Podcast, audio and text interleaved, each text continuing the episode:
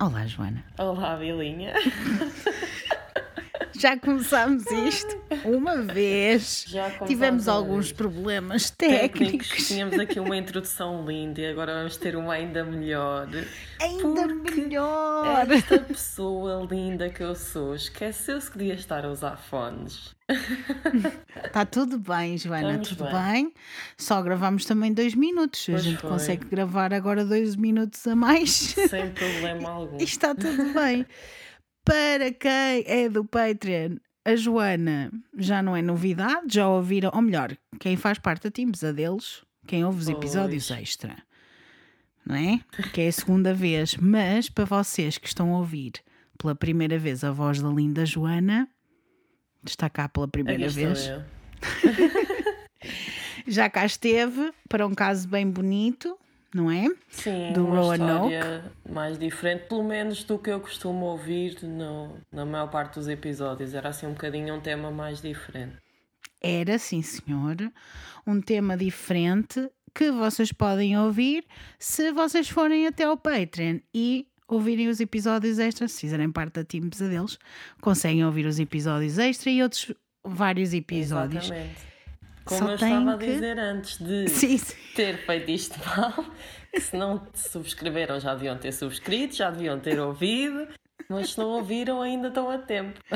Vão a tempo de ouvir todos para trás, que há muitos episódios para ir ouvir, muitas coisas, saúde mental, storytelling e estes episódios extra que são quase sempre com convidado. Acho que só uma vez é que gravei sozinha, porque não tive tempo. Mas pessoas têm sempre episódios extra, todos os meses têm episódios extra, todos os meses os episódios são diferentes, são interessantes, espero eu. eu Claro que acho, pelo são. menos eu gosto. E é mais uma oportunidade de ouvirem a, vossa- a vossa bilinha a contar-vos histórias. Sim, acho Não que sei. principalmente para quem já. Não é o meu caso que ainda não consegui, mas para quem já ouviu os episódios todos do Spotify e quer ter Uhum. ali umas coisinhas extra, É um miminho. é este o vosso sinal. Este é o vosso sinal. Podem ir até patreon.com barra arrepios com a bilinha, seguir lá a Team Pesadelos e têm acesso a vários episódios e é muito giro. E também fazem parte da comunidade, que é uma coisa bonita, estamos todos a apoiar, principalmente nesta altura, que é tão complicada, está tudo a acontecer, a ansiedade está nos píncaros, o pessoal já não sabe mais o que é que há de fazer, a não ser doom scrolling. Uhum. É Eu uma tenho, nova- Tenho mesmo tentado. Quase que estou a ver que estava a acontecer muito o que aconteceu no início da pandemia, que é Uhum. Uma pessoa consome-se tanto que fica ali a fazer scroll, scroll, scroll, É. scroll e a ansiedade a aumentar. Tenho tentado evitar um bocadinho isso. É o que se chama de doom scrolling, era aquilo que eu estava a dizer. Porque hum, yeah, as pessoas ficam muito coladas.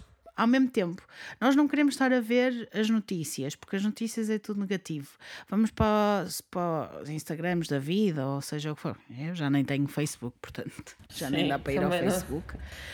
Mas vamos aos Instagrams e está toda a gente a falar do mesmo. Eu compreendo porque é que as pessoas querem falar sobre o assunto, mas ao mesmo tempo, às vezes é só bom desligar um pouco e a ansiedade está mesmo nos pincas. Ainda está pior do que no início da pandemia, na minha opinião, para mim. Sim, Mas isto também é porque é a junção de várias, várias coisas, não é? coisas. E acho que talvez estivéssemos à espera que o início deste ano as coisas acalmassem um bocadinho e tivemos al- Uhum. tivéssemos algum tempo para para Digerir. recuperar e de repente acontece isto e também Yeah. sinto que como é uma questão mais humanitária as pessoas também se sentem pior ao distanciarem-se, não é? Porque sentem que deviam Exatamente. partilhar, que deviam falar sobre isso.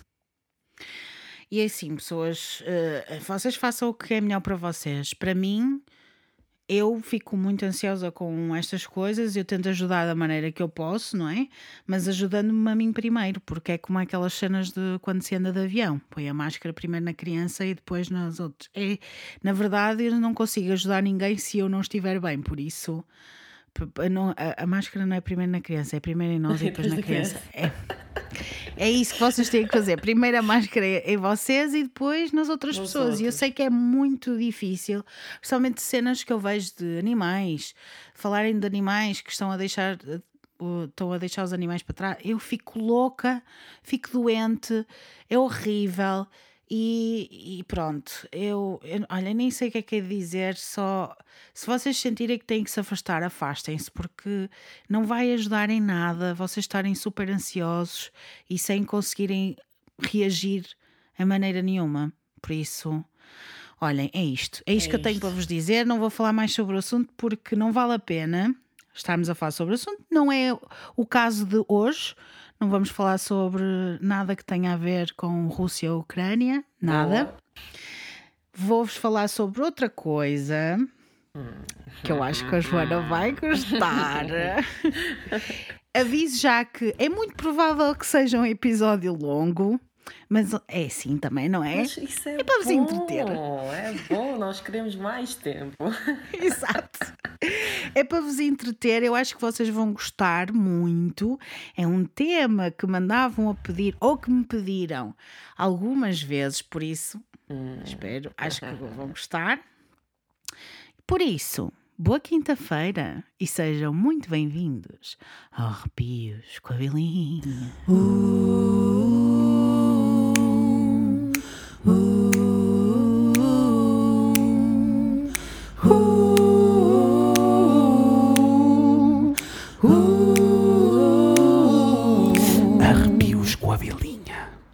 E com a Joana também. Yeah! Yeah! Que é muito fã, muito fã do podcast, principalmente das coisas que têm a ver com crime, não é? Exatamente, por isso é que eu estou aqui já super curiosa e entusiasmada por estar aqui, porque penso eu que vai ser uma história de crime, então estou aqui Vai ser uma história de crime. super contente por alguém Vai ser ter uma história cometido crimes. E é verdade que, ou melhor, eu fiquei na dúvida se tu não sabias sobre esta história. Eu tenho quase certeza que tu vais saber. Mas, olha, estamos cá para debater o Vamos assunto, ver, para quem não ver. conhece, etc. Tu viste o documentário The Staircase no Netflix? Olha, não. Olha, é Não. sobre isso. Estou super preparada. Só esse nome já me Já, já puxa um pouquinho. bocadinho. Encarquilha, encarquilha. Encarquilha não é pouco. É um caso muito interessante, mas também é muito irritante e muito controverso. Estamos cá para falar sobre tudo. Vou-vos contar a história toda, por isso é que o episódio Pode ser É assim, grande. maiorzinho. eu tenho a dizer que é conhecido por The Staircase, como vocês já perceberam. É muito popular. Eu já tive algumas pessoas a pedir.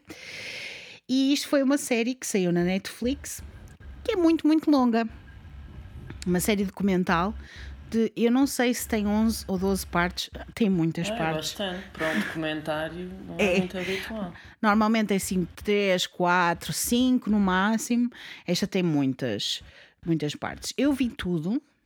Na minha opinião, é demasiado longo. Mas foi isto que também despertou o interesse neste caso, e por isso é que vos trago este caso. Por isso, se vocês quiserem ir ver, vão. Já sabem que é muito longo.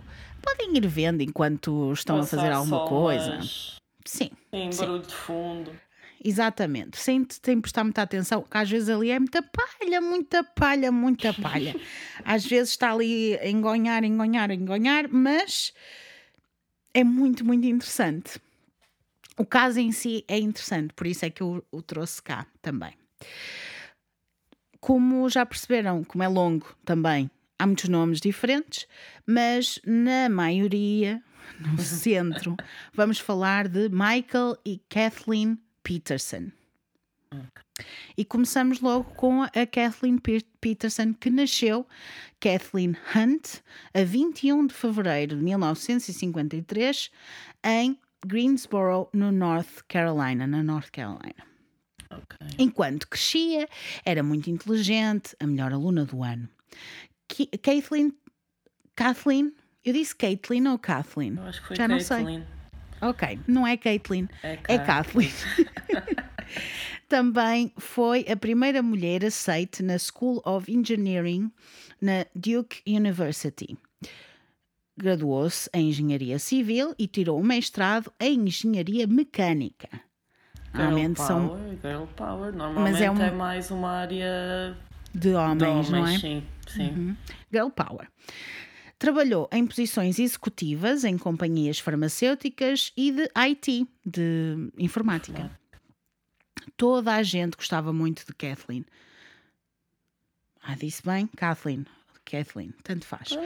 Era- Um grande membro de- na sua comunidade. Isto faz sentido porque ela tem uma filha chamada Caitlin, por isso é que eu faço Ah, confusão entre os dois nomes. Ela era, a Kathleen era um grande membro na sua comunidade, recebeu muitos prémios pelos seus skills de liderança e também era uma filantropa generosa, andava a dar dinheirinho a ajudar as pessoas que precisam. Olha, pessoa do bem, já Pessoa do bem. está a começar Kathleen. bem. Está a começar muito bem. Vamos continuar eh, para ver se fez fica mal, não é? Já sabem. Já sabe. É true crime. O que é que estão à espera? Vai, vai correr mal aqui alguma coisa. Pois é. Kathleen casou com o seu primeiro marido, Fred Atwater, em 1977 e tiveram uma filha chamada Caitlin, como já vos disse. Depois de 10 anos de casamento, decidiram divorciar-se em 1985. Kathleen estava muito bem sozinha ao início, mas foi apresentada a alguém muito rapidamente. Um outro pai da escola da sua filha, pai de, de, de miúdas que andavam lá, o Michael Peterson. E quem é o Michael Peterson? Nascido como Michael Ivor Peterson, a 23 de outubro de 1943, perto de Nashville, no Tennessee.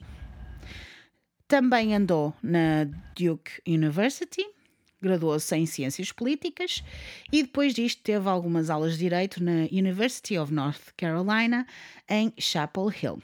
Depois da faculdade, Michael trabalhou como analista para o Department of Defense. Interessante. Ok. Trabalhou no governo. No governo, pois. Passou a maior parte do tempo a pesquisar justificativas para o envolvimento militar dos Estados Unidos da América no Vietnã. Ok. Tem idade para isso.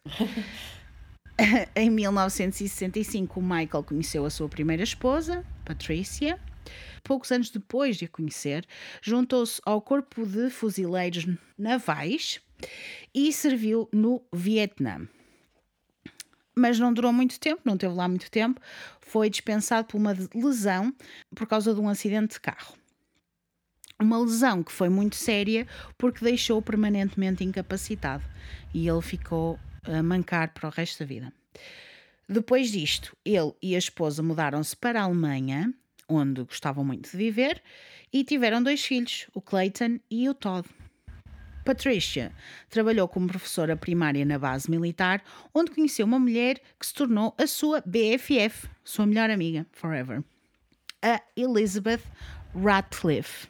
A Elizabeth era casada com George e eles os dois também tinham duas filhas e todos eles passavam muito tempo juntos. Tinham fi- eram filhos da mesma idade, mais ou menos, então passavam algum tempo juntos. As filhas chamavam-se Margaret e Martha e adoravam passar tempo com os Peterson. Lá está, porque os miúdos, os rapazes eram da mesma idade que elas, ou mais ou menos, e então davam-se muito bem.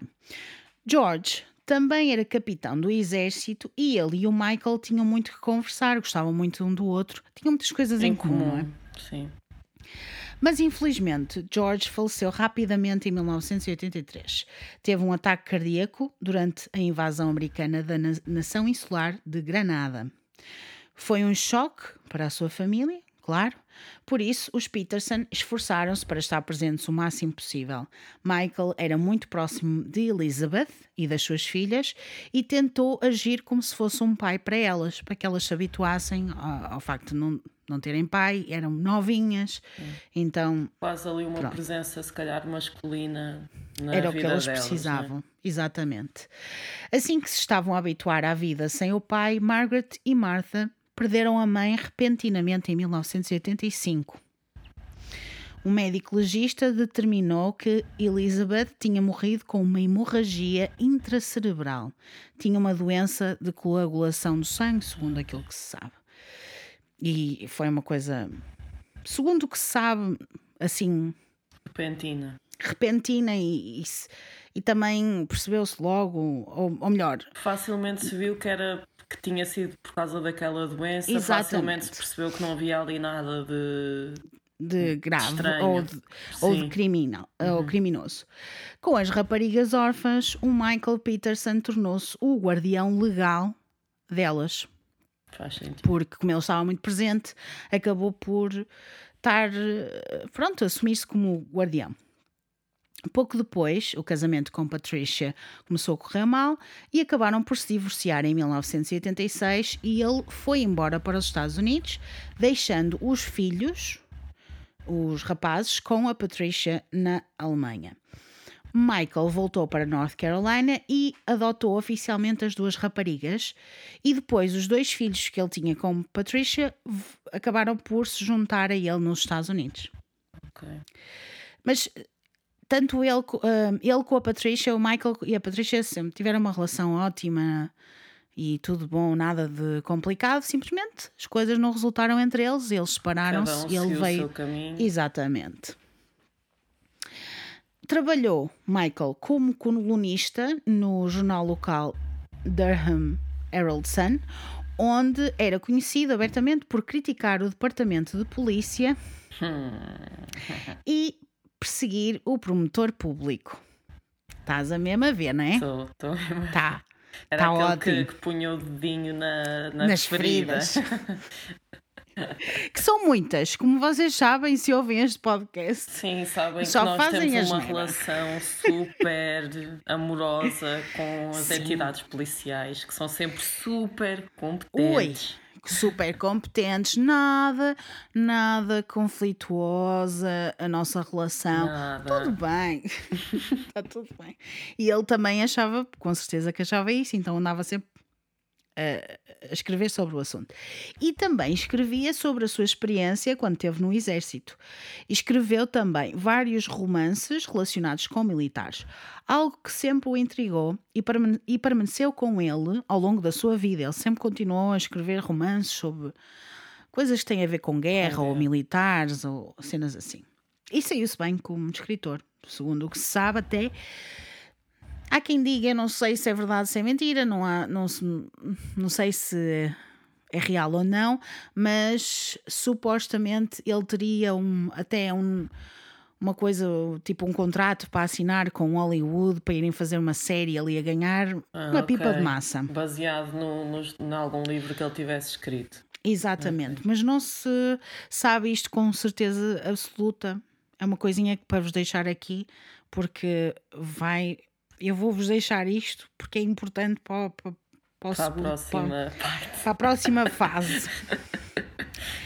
em 1986, Margaret e Martha conheceram uma amiga nova na escola, a Caitlin Atwater, e apresentaram a mãe, Kathleen, a Michael, que, pronto, gostou dela, deram-se bem instantaneamente, tinham muito em comum e começaram a namorar. E não muito depois de se conhecerem, perguntaram às crianças como é que elas se sentiam se eles fossem morar juntos. E as raparigas adoraram a ideia, porque elas não é, gostavam umas das outras, por isso tudo bom. Claro. Alguém que diga se queres ir viver com a tua melhor amiga quando és adolescente, em princípio, é um sonho, né? É um sonho. E por isso, em 1989, Kathleen e Caitlin foram viver com Michael, Martha e Margaret. Michael e Kathleen casaram-se em 1996, portanto, sete anos depois de começarem a viver juntos, e criaram a sua família numa mansão gigante. Mas é assim, vocês estão a ver o sul dos Estados Unidos, aquelas mansões parece. Opá, nem sei explicar, é que só dá mesmo para imaginar, ou quem já viu séries ou assim. São, é uma, uma casa mesmo muito grande. Muito grande.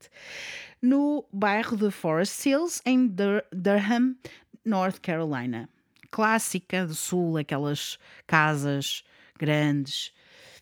mas mesmo muito grandes. Diziam que Michael e Kathleen tinham tido um romance de conto de fadas. Ah, Eram completamente dedicados um ao outro, totalmente apaixonados e também dedicados aos filhos, que vinham de, de relações anteriores, às vezes, não é?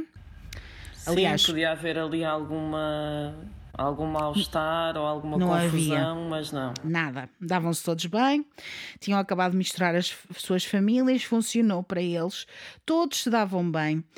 E ambos, tanto Michael como Kathleen, tinham sucesso nas suas carreiras e envolviam-se na comunidade, tinham um círculo amplo de amigos e entes queridos, tinham tudo. Eram as pessoas perfeitas, como aliás acontece no início de qualquer História. história assustadora, não é?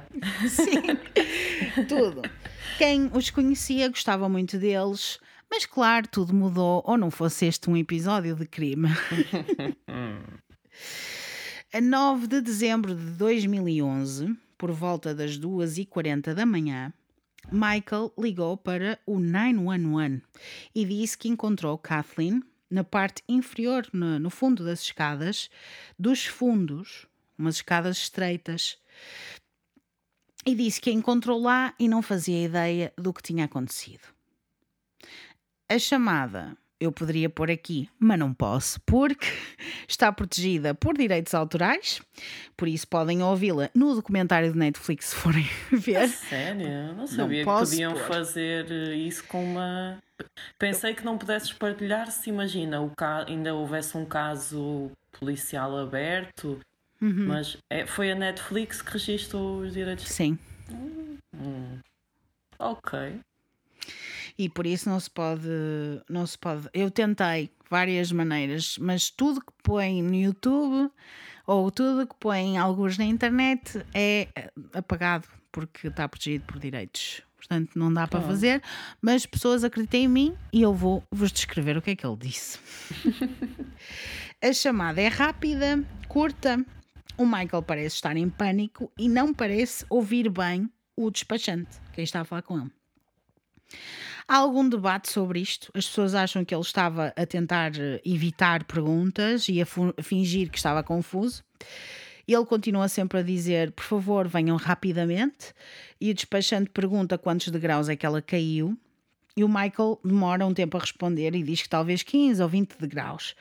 Mas depois diz: Não sei, apenas por favor venham o mais rápido possível. Ele estava, parecia estar em pânico, mesmo nervoso Ok. com o que estava a acontecer. O filho dele, Todd, estava na casa de um amigo e o Michael ligou-lhe e ele voltou para casa antes ainda da ambulância chegar a casa. O que também 10 de 10 recomendo, porque realmente às vezes Sim. eh, a rapidez de, de- dos serviços de emergência nem sempre. é, nem sempre, nem, sempre. Nem sempre. Nem sempre. Quando os, os socorristas chegaram, ficaram chocados. Era uma cena incrivelmente sangrenta para uma queda das escadas. Não estavas preparada para isto? Incrivelmente Claramente. sangrenta. Ah, pois. Hum.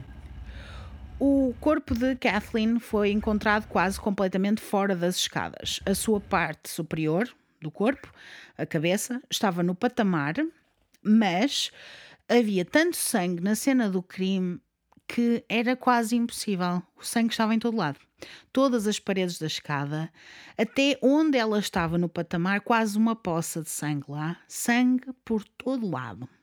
Não parece coincidente com um tropeçar e cair pelas escadas abaixo. Pois é. Quando eles lá chegaram, levaram a Kathleen às pressas para o hospital, mas era tarde demais. E ela morreu dos seus ferimentos, tinha apenas 48 anos. Ora, como tu estás a dizer muito bem, logo no início parecia muito estranho ela ter morrido só por cair nas escadas. Acontece, não é? Alguém cair, morrer Sim. porque caiu nas escadas, não é? Mas normalmente com escadas mais compridas do que aquelas. Aquelas eram estreitinhas, não era assim muito grande. E eram, sabem aquelas escadas mesmo de trás de casa? Para quem tem casas grandes, tem uma escadaria só de quase de serviço. É isso. Eram pequeninas, não tinha janela, não tinha nada. Uma coisa pequena. A sua queda não foi muito grande e a quantidade de sangue parecia que isto poderia não poderia ser só pela queda. Teria que ter alguma outra coisa que fizesse com que isto com o que ela sangue tivesse estivesse presente. sangrado assim tanto. Uhum. O sangue estava na roupa e também na sola dos pés. Ah, que não faz muito sentido também. Não faz, não. Como é que isto aconteceu? Não se sabe. O Michael disse que este dia tinha sido um dia perfeitamente normal. Os dois viram um filme naquela noite e depois relaxaram na zona da piscina com algumas bebidas quando Kathleen decidiu voltar para casa e Michael ficou, continuou lá na zona da piscina.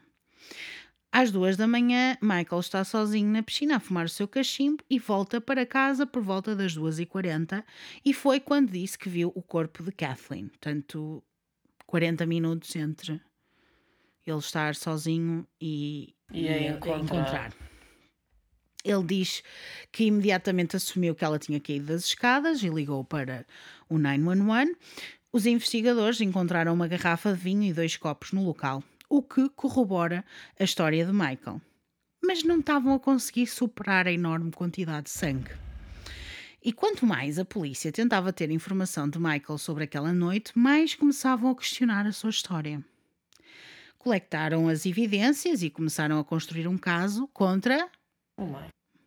Pois é. Porque, como vocês sabem, eu não sei se sabem, mas deviam de saber, porque se ouvem estas coisas de crime já deviam de saber.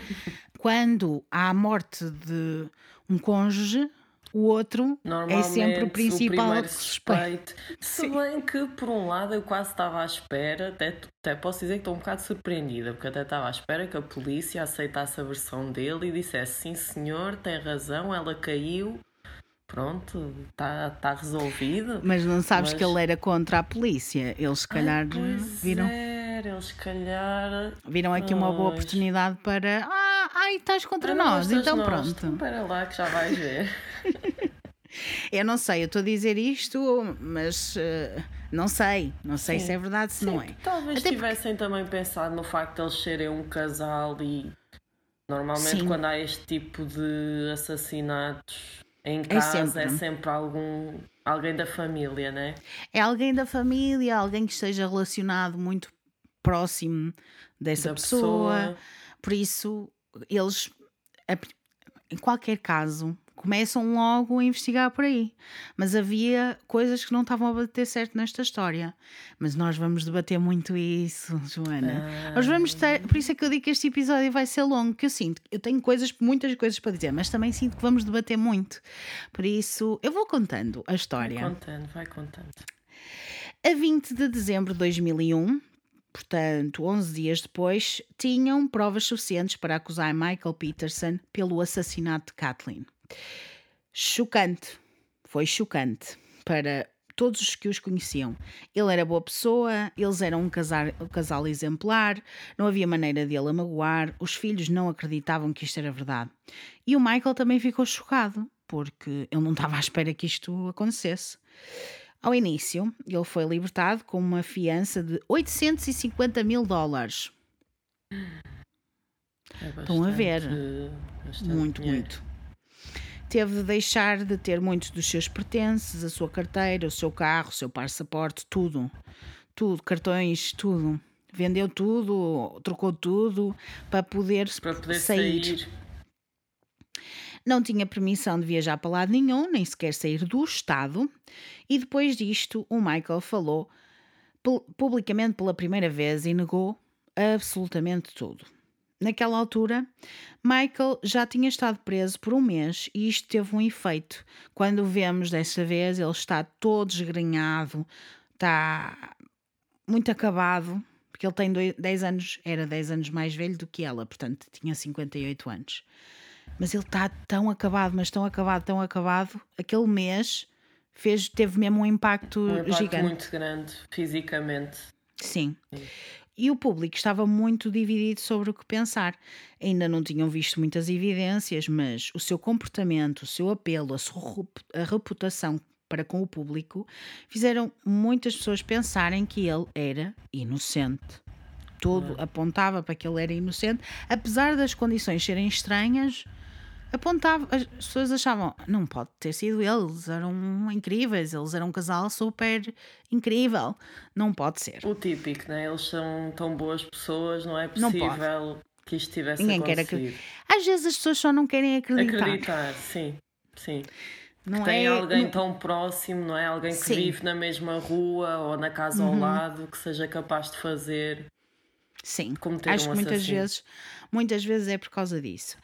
Em maio de 2003 começa a seleção do júri e o julgamento estava marcado para começar em julho de 2003. Antes do julgamento, amigos e família de Michael defenderam-no declarando publicamente o seu apoio e disseram que acreditavam na sua inocência, incluindo filhas adotivas e também a sua ex-mulher, Patricia, que era amiga de Kathleen e que não achava que havia maneira possível de Michael ter feito isto. Ela disse que ele a amava e que eles ficariam juntos se ela não tivesse falecido para o resto da vida. E que ele não era violento. Eles estiveram casados durante 10 anos, por isso Sim. imagino que ela o conhecesse. Michael também se alegou inocente inúmeras vezes e dizia que ela era a melhor coisa que ele tinha e repetia muitas vezes os momentos felizes que tinham vivido nos últimos 14 anos juntos. É muito tempo.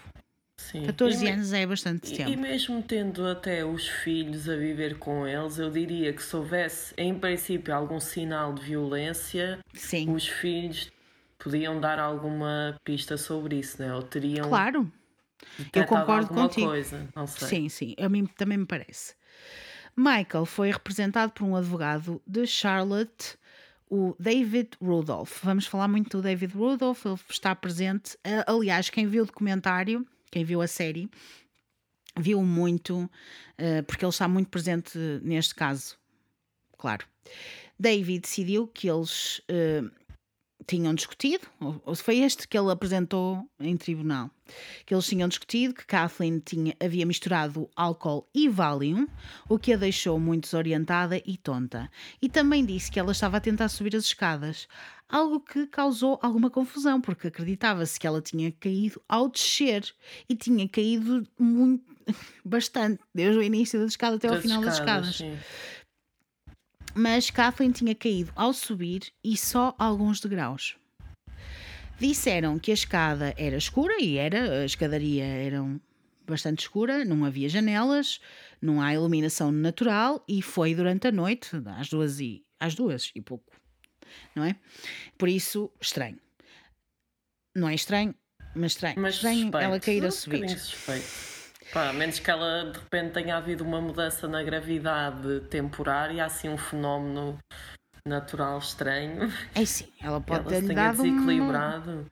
sei lá, pode-lhe ter dado uma coisinha má, mas é muito estranho. É, tudo é muito estranho. As escadas também são estreitas, como vos disse, fechadas, e ela estava de chinelos. E eles disseram que isto poderia ter facilmente tê-la feito cair. Porque ela tinha tropeçado nos chinelos ou escorregado e Sim, depois sim, sim. caída, etc. David argumentou que ela caiu muitas vezes e que depois da primeira queda tive- teve dificuldade em levantar-se e depois caía novamente. E que ela bateu com a cabeça várias vezes nas paredes e que foi isso que causou a sua morte.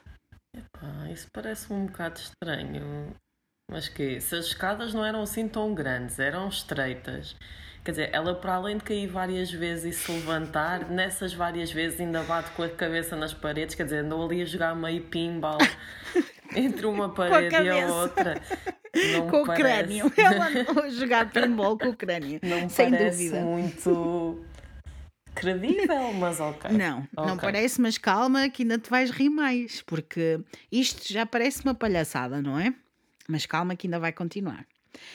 A defesa tinha um homem, eh, um especialista, whatever, o, chamado Henry Lee, que era especialista em análise forense e de respingos de san- de sangue, o blood spatters. É. Depois de examinar tudo, concluiu que os ferimentos de Kathleen eram resultados de uma queda acidental trágica e que o volume de sangue no local era irrelevante. Ah, irrelevante.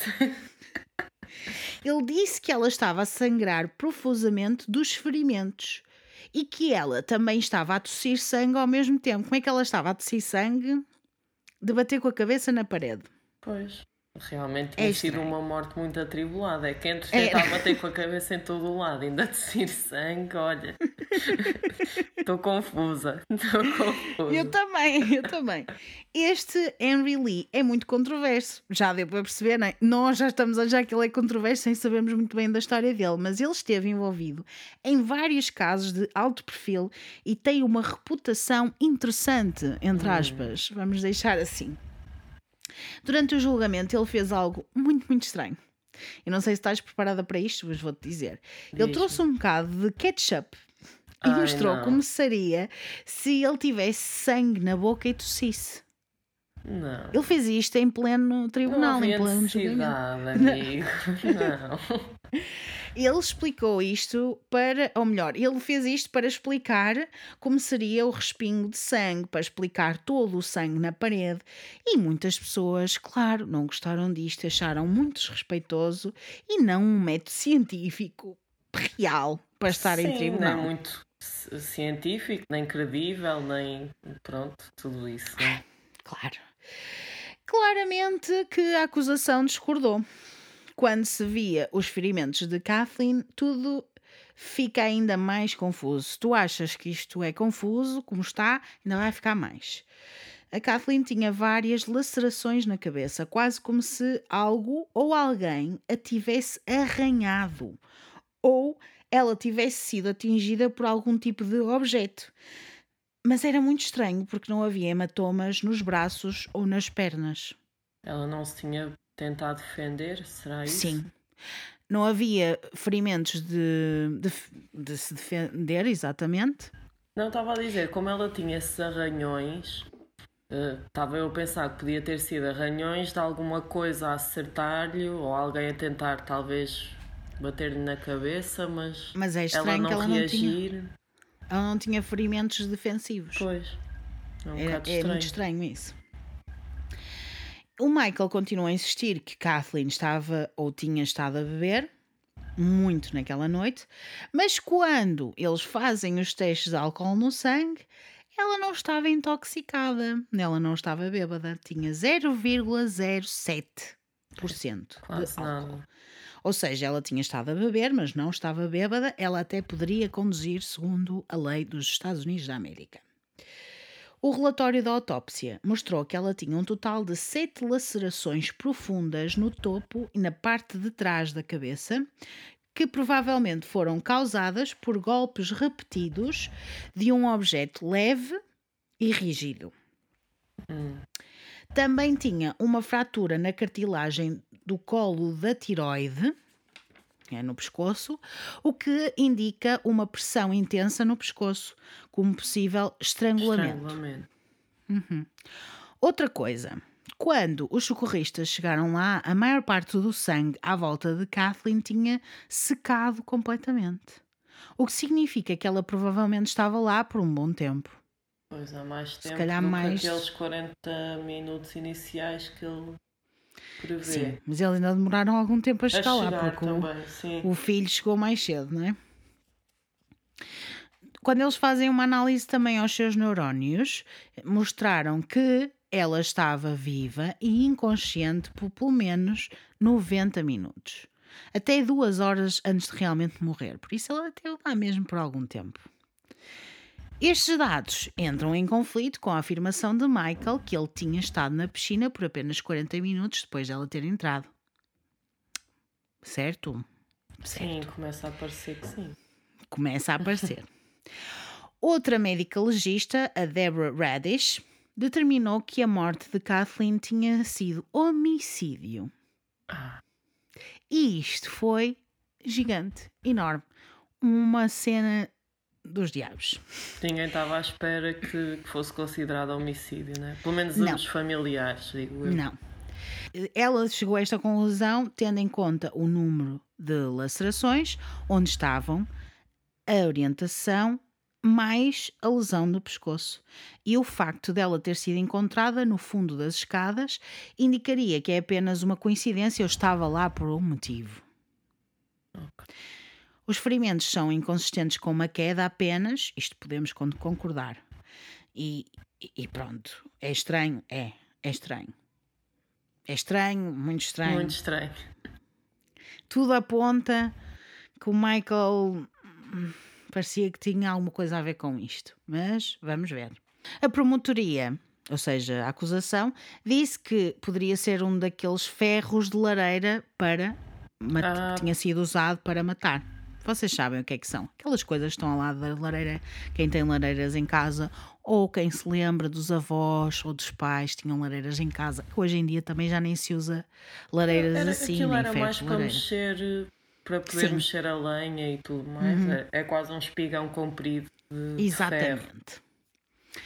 E eles tinham um, supostamente, todo fancy, caro, daqueles que tinha sido dado à família e tal e tal, Uhum. Que tinha sido presente da irmã de Kathleen e era algo que, ele, que era importante para eles. E ele estava de- desaparecido de casa, curiosamente. Ai, que coincidência. Que coincidência. Isto é só. É que ah, há muitas coisas que me irritam neste caso. Uma das coisas que me irrita, spoiler alert, é a quantidade de coisas que aparecem para encaixar, parecem aqueles puzzles, para encaixar nos Aparecem na altura certos. certa para, Sim. para ajudar à história, né? A defesa argumentou de que, como não havia fratura no crânio, não havia hipótese de dela ter morrido por ter sido espancada. Mas a autópsia era só o início das provas que a mo- promotoria planeava compartilhar durante o julgamento. Mas ainda assim, a acusação não foi a melhor. O principal objetivo que eles tinham era estabelecer que Michael era um mentiroso para prejudicar a sua credibilidade com o júri. Em vez de eles quererem. Provar que, que ele se calhar Que tinha ele- cometido o crime, não é? Não, queriam que- provar que ele era mentiroso. Provavelmente para tentar também melhorar ali um bocadinho a imagem da polícia, né? Se ele fosse Pois. mentiroso, o que ele e, tinha do- escrito e da até promotoria então. e da própria promotoria, porque ele também fazia muitos textos, ou escrevia muito sobre ou criticar a promotoria, a acusação. E pronto, e é isto. Ahm, mas in- eh, sim, uma das primeiras coisas que eles disseram foi que Michael tinha mentido sobre as suas realizações militares. Anos antes, o Michael tinha concorrido para ser mayor. Enquanto andava em campanha, disse que tinha ganho duas medalhas que eles chamam os Purple Hearts. São muito, muito, muito importantes. É umas medalhas de quase de mérito, mas por feitos hero- heroicos, não é? Tenho- Tenho, Exatamente. essa ideia. Uma delas por ter sido atingido por estilhaços de uma explosão de uma mina no Vietnã. Mas o que eu tenho para vos dizer é que ele inventou esta história. A sua lesão foi por um acidente de carro que não estava sequer relacionado com o serviço militar. E o Oh. Michael até admitiu em tribunal que por vezes mentia porque facilitava as suas coisas. eh, Às vezes precisava de mentir. Uma mentirinha aqui, outra ali também, não é? E assim, eh, dizer que se tem uma medalha de mérito e matar uma pessoa são duas coisas diferentes. Um bocadinho Digo diferentes, eu. né? Sim, Digo eu. Sim. Lá por uma pessoa, lá está, ele até pode ser mentiroso e não ter assassinado a mulher, não é? Uma coisa não Ainda implica a outra. concordamos. Ainda bem que concordamos que esta gente. Ok, ele mentiu sobre a medalha, por isso ele foi capaz de matar. Atenção. E não sei quantas. Eu, eu já menti, pessoas. Eu já Eu menti. não, se alguém diz que nunca mentiu, está a É mentir. mentiroso. Está a mentir. Por isso. Não, mas eu estou a achar que esta história está ali muito focada no marido e estou a ficar curiosa porque eu quero. Há mais pessoas da família, não sei porquê, mas. Isto é, hum, vai te irritar, vai te irritar, Joana, porque porque te vai irritar, porque a verdade é que isto é focado no Michael. É. Há muitas outras coisas eh, no meio, mas este caso é focado no, No Michael. Michael. Eles Ok. dirigiram-se ao Michael e a verdade é que havia muitas coisas contra ele. Há muitas coisas contra ele.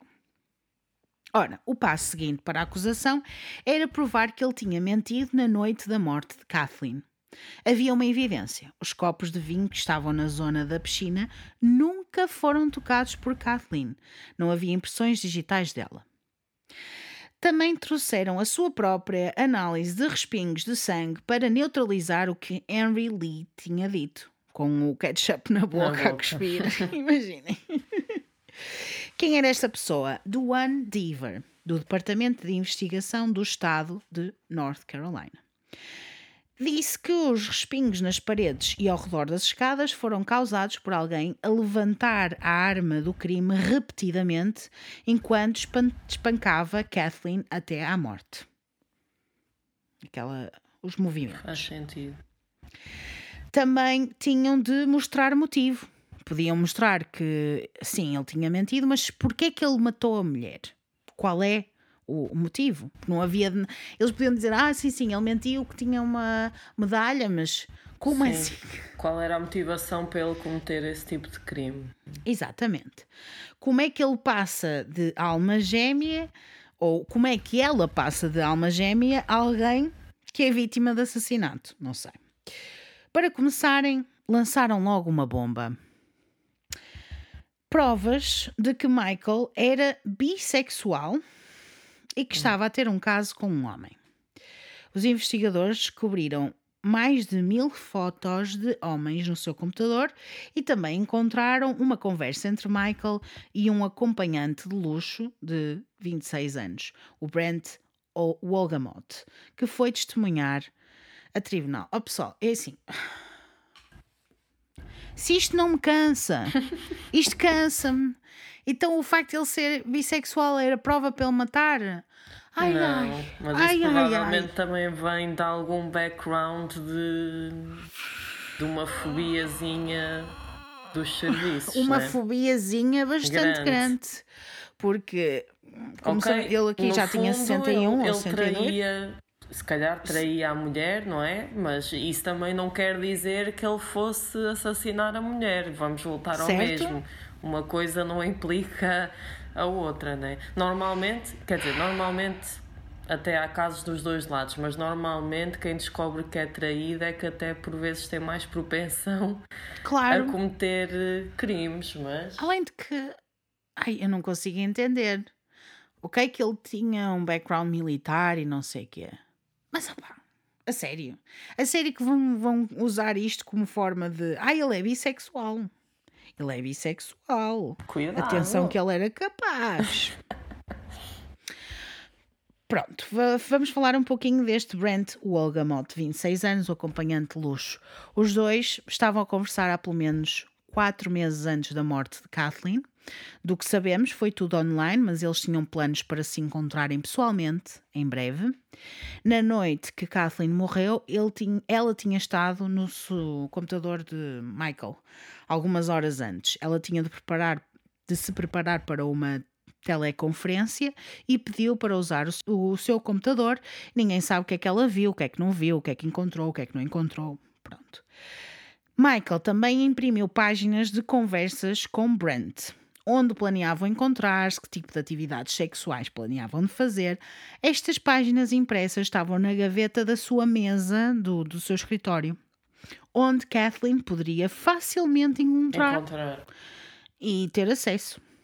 A teoria então que a acusação fez é que ela tinha descoberto que tinha ido ter com ele com raiva, que discutiram por causa disto e talvez esta discussão tenha ficado violenta e o Michael espancou até à morte e depois ensinou tu- uh, tudo no fundo das escadas. Não, não me parece. É, epá, até me dói a cabeça, sabem? Até me dói a cabeça, porque isto é ridículo. Uma advogada da acusação, a Freda Black, quis sensacionalizar a sua sexualidade, claro, Claro. e escandalizar todos, o júri principalmente, com a sua vida secreta como gay. Mas Michael veio dizer que Kathleen sabia que ele era bissexual e que estava tudo bem com isso, mas isso não significa que ela estivesse ok com o facto de ele ter um caso. E eu pergunto, pessoas que estão a pensar, ah, se calhar foi por causa disto, porquê é que ele teria impresso as conversas, posto as conversas no seu escritório, estar lá, se ele estivesse a esconder este relacionamento? Sim, e mesmo até a própria parte de deix- deixá-la utilizar o seu próprio computador, não é? Em princípio, Né? alguém que está a tentar esconder que está a ter um caso ou que não quer que a mulher saiba que tem interesse, porque aquilo até podia ser conversa e não dar em nada, né? Mas Claro, mesmo que ele quisesse esconder alguma coisa, não ia pôr as provas ali num sítio super acessível, nem deixá-la usar o computador dele, que ela a qualquer momento podia abrir um e-mail ou alguma coisa e, e ver provas. sim, certo. Não Concordo. faz muito sentido, só se Não ele fosse faz. mesmo completamente. Sim, se ele tivesse mesmo a planear a cena, se ele tivesse mesmo a fazer as coisas já eh, antecipadamente, a planear ou a plantar provas para. Mas ao mesmo tempo as provas iam incriminá-lo. Eu não percebo Pois porque é é, que que ele não, iria são- fazer não isso. era um tipo de provas que ele pudesse plantar que o ajudassem no caso dele, pelo contrário, até por Não é isso. isso, que- é que não, eu não, não entendo. faz Eu sentido. não entendo. Há muitas coisas lá está que apontam para ele, mas depois há tantas outras que não fazem sentido. Não faz, não faz sentido. Mas pronto, vamos para o próximo motivo, o financeiro. Os dois supostamente tinham dívidas de 143 mil dólares. Tinham problemas financeiros grandes no futuro. Relembro que a fiança dele foi de 850 mil 850. dólares. Ok? Eles estavam a viver de cartões de crédito, ela estava prestes a perder o emprego, supostamente, e Michael não tinha um pagamento estável há anos. A sua carreira de escritor nunca foi tão boa como ele gostaria. E também descobriram que os filhos, Clayton e Todd, também tinham muitas dívidas. Tinham um e-mail entre Michael e Patricia a falar da dívida de um deles. E no e-mail, Michael diz que tem de manter segredo, eh, isto segredo da sua esposa. Que ele não queria que ela soubesse, que a Kathleen soubesse. E Kathleen também tinha uma enorme apólice de seguro de vida, quase 2 milhões de dólares. Ok, então O que é eles muito, pensaram Muito que, grande. Sim. que a ela acusação. matou para ficar com o valor da Uhum. seguradora. Sim. Então eles fizeram isto tudo. Mas eu vou-vos dizer mais uma vez: só a fiança foi 850 mil dólares. Vocês acham que uma pessoa com uma casa como ele tinha, que vocês depois vão ver, uma coisa gigante, com até supostamente um- uma proposta de Hollywood, não sei o que, para fazer uma série, ou era um filme, uma série, uma cena qualquer do género, de segundo o que dizem, meio milhão de dólares. Vocês acham que esta pessoa ia matar a mulher por causa de 2 milhões? Não A mim parece-me um pouco estranho. não. Não faz muito sentido. Mas pronto. Agora vamos ao primeiro twist, não é o primeiro, já é o segundo ou o terceiro, não sei, que eu vos vou contar. A acusação veio e disse que ele tinha tido esta ideia de matar a mulher anos antes, quando morava na Alemanha com a sua primeira esposa. Agora é que fica interessante. Lembrança. Vou-vos fazer uma pequena, uma pequena lembrançazita. O Michael vivia com a Patricia na Alemanha e tinha uma amiga, a Elizabeth, que morreu subitamente em 1985. E o Michael adotou as suas filhas. Lembras-te, Joana? Certo. A Elizabeth tinha uma irmã, a Margaret Blair. Quando ela soube como é que a Kathleen tinha morrido, entrou em contacto com as autoridades imediatamente. Havia muitas semelhanças entre a maneira como Kathleen morreu e como Elizabeth morreu. Ok. De acordo com a irmã Margaret, Elizabeth e as filhas jantaram na casa dos Peterson naquela noite e depois voltaram para casa. O Michael levou-as a casa e depois foi visto por outro vizinho mais tarde naquela noite a fugir, a correr da casa delas. Na manhã seguinte, encontraram Elizabeth morta no fundo das escadas. Não, não, não, não. Então, mas ela não tinha tido um- uma hemorragia no cérebro. Como assim? Então e viram no fugir da casa e isso não contou para a investigação? O que é que está a passar?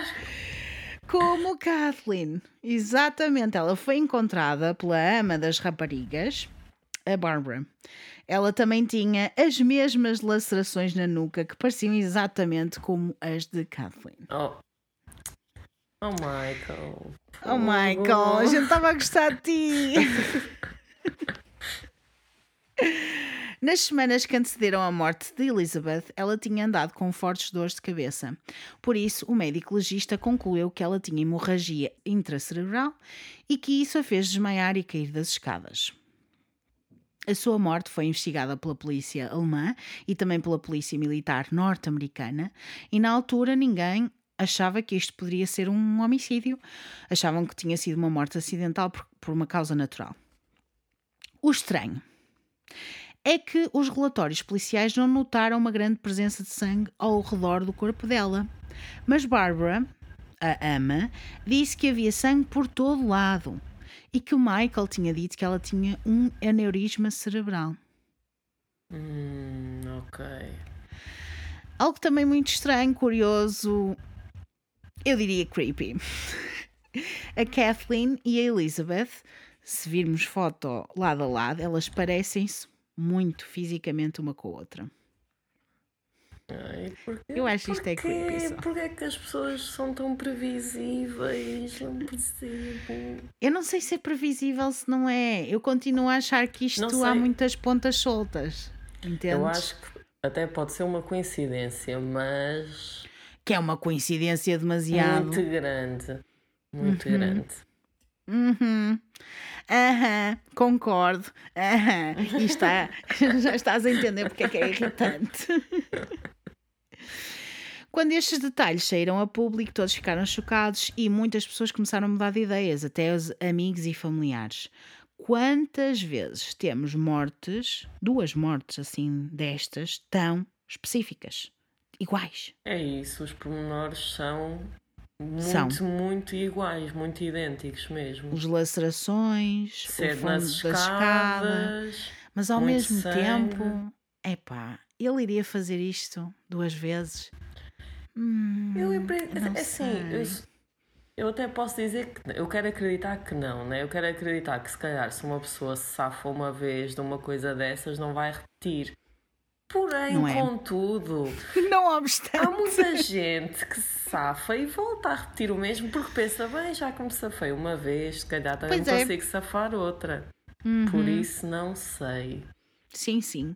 Isto foi um grande twist no caso, e é lógico, houve muita gente que deixou de acreditar, acreditava nele, deixou de acreditar, e hum, por isso os promotores decidiram exumar o corpo de Elizabeth Ratcliffe, que foi examinada por Deborah Radish, que eu acho que está errado, mas pronto, vamos lá, que era a mesma que tinha dito que a morte de Kathleen tinha sido homicídio. Ok. O advogado, o David Rudolph, não queria que fosse ela, pediu para ser outra pessoa, mas o pedido foi negado. Eu acho que está mal. Devia ter não sido pode outra ter sido. pessoa, claro. Para Devia ter sido outra para pessoa. manter a, não haver dúvidas se não tinha sido Exatamente. influenciada na Exatamente. análise dela, não é? Quando o relatório da autópsia veio, lógico que disse que era uma- um homicídio também. Enfim. Mas Michael nunca foi acusado por nada da morte de Elizabeth. Ficaram e usaram esta informação para mostrar que Michael poderia ter uma história, poderia ter um padrão. E parecia mesmo que ele tinha escapado uma vez e que agora tinha usado isto novamente como um plano para assassinar Kathleen. A acusação tinha muitas teorias, mas ainda faltava uma peça. Uma peça-chave de evidência. A arma do crime. Como, Ah, é- o que é que tinha é. acontecido? Eles achavam que poderia ser aquele ferro da lareira que estava desaparecido. Mas foi então que apareceu. Apareceu a Ah, não, claro. É? Mas calma, que tu achas assim, ai, apareceu, mas como é que apareceu? Foi a defesa. Quem twist atrás de encontrou? twist atrás de twist. A defesa é que trouxe o ferro porque o filho de Michael encontrou o ferro na lareira, da lareira na garagem. Algo estranho, porque foi um sítio que foi revistado muitas vezes pela polícia e ou, ou escapou. Pode Ou não ser, não é? lá. Ou não estava lá.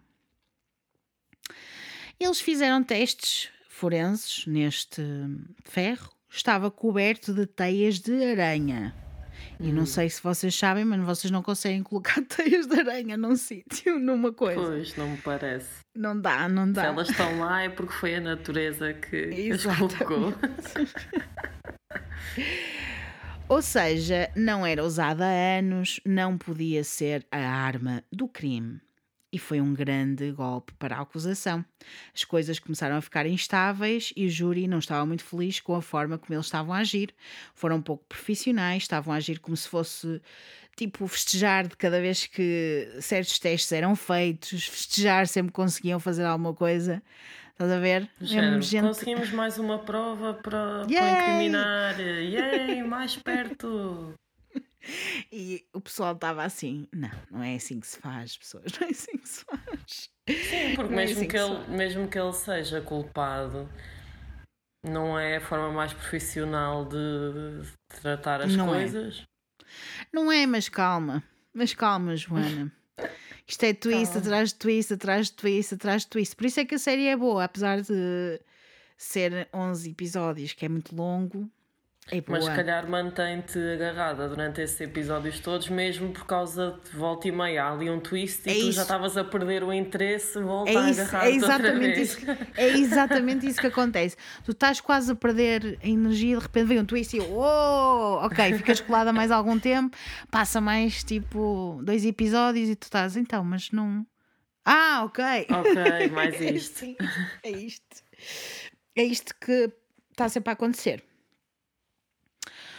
Durante o tribunal, durante o julgamento, o júri foi levado à casa dos Peterson para que vissem tudo e tivessem uma, uma ideia melhor sobre a distância entre a piscina e as escadas onde ela foi encontrada, não morta, mas quase. O julgamento durou três meses, demorou anos antes de começar, como vocês perceberam, tipo, isto foi em 2001, no final de 2001, e o julgamento só começou em julho de 2003, Três, portanto quase pois. dois anos.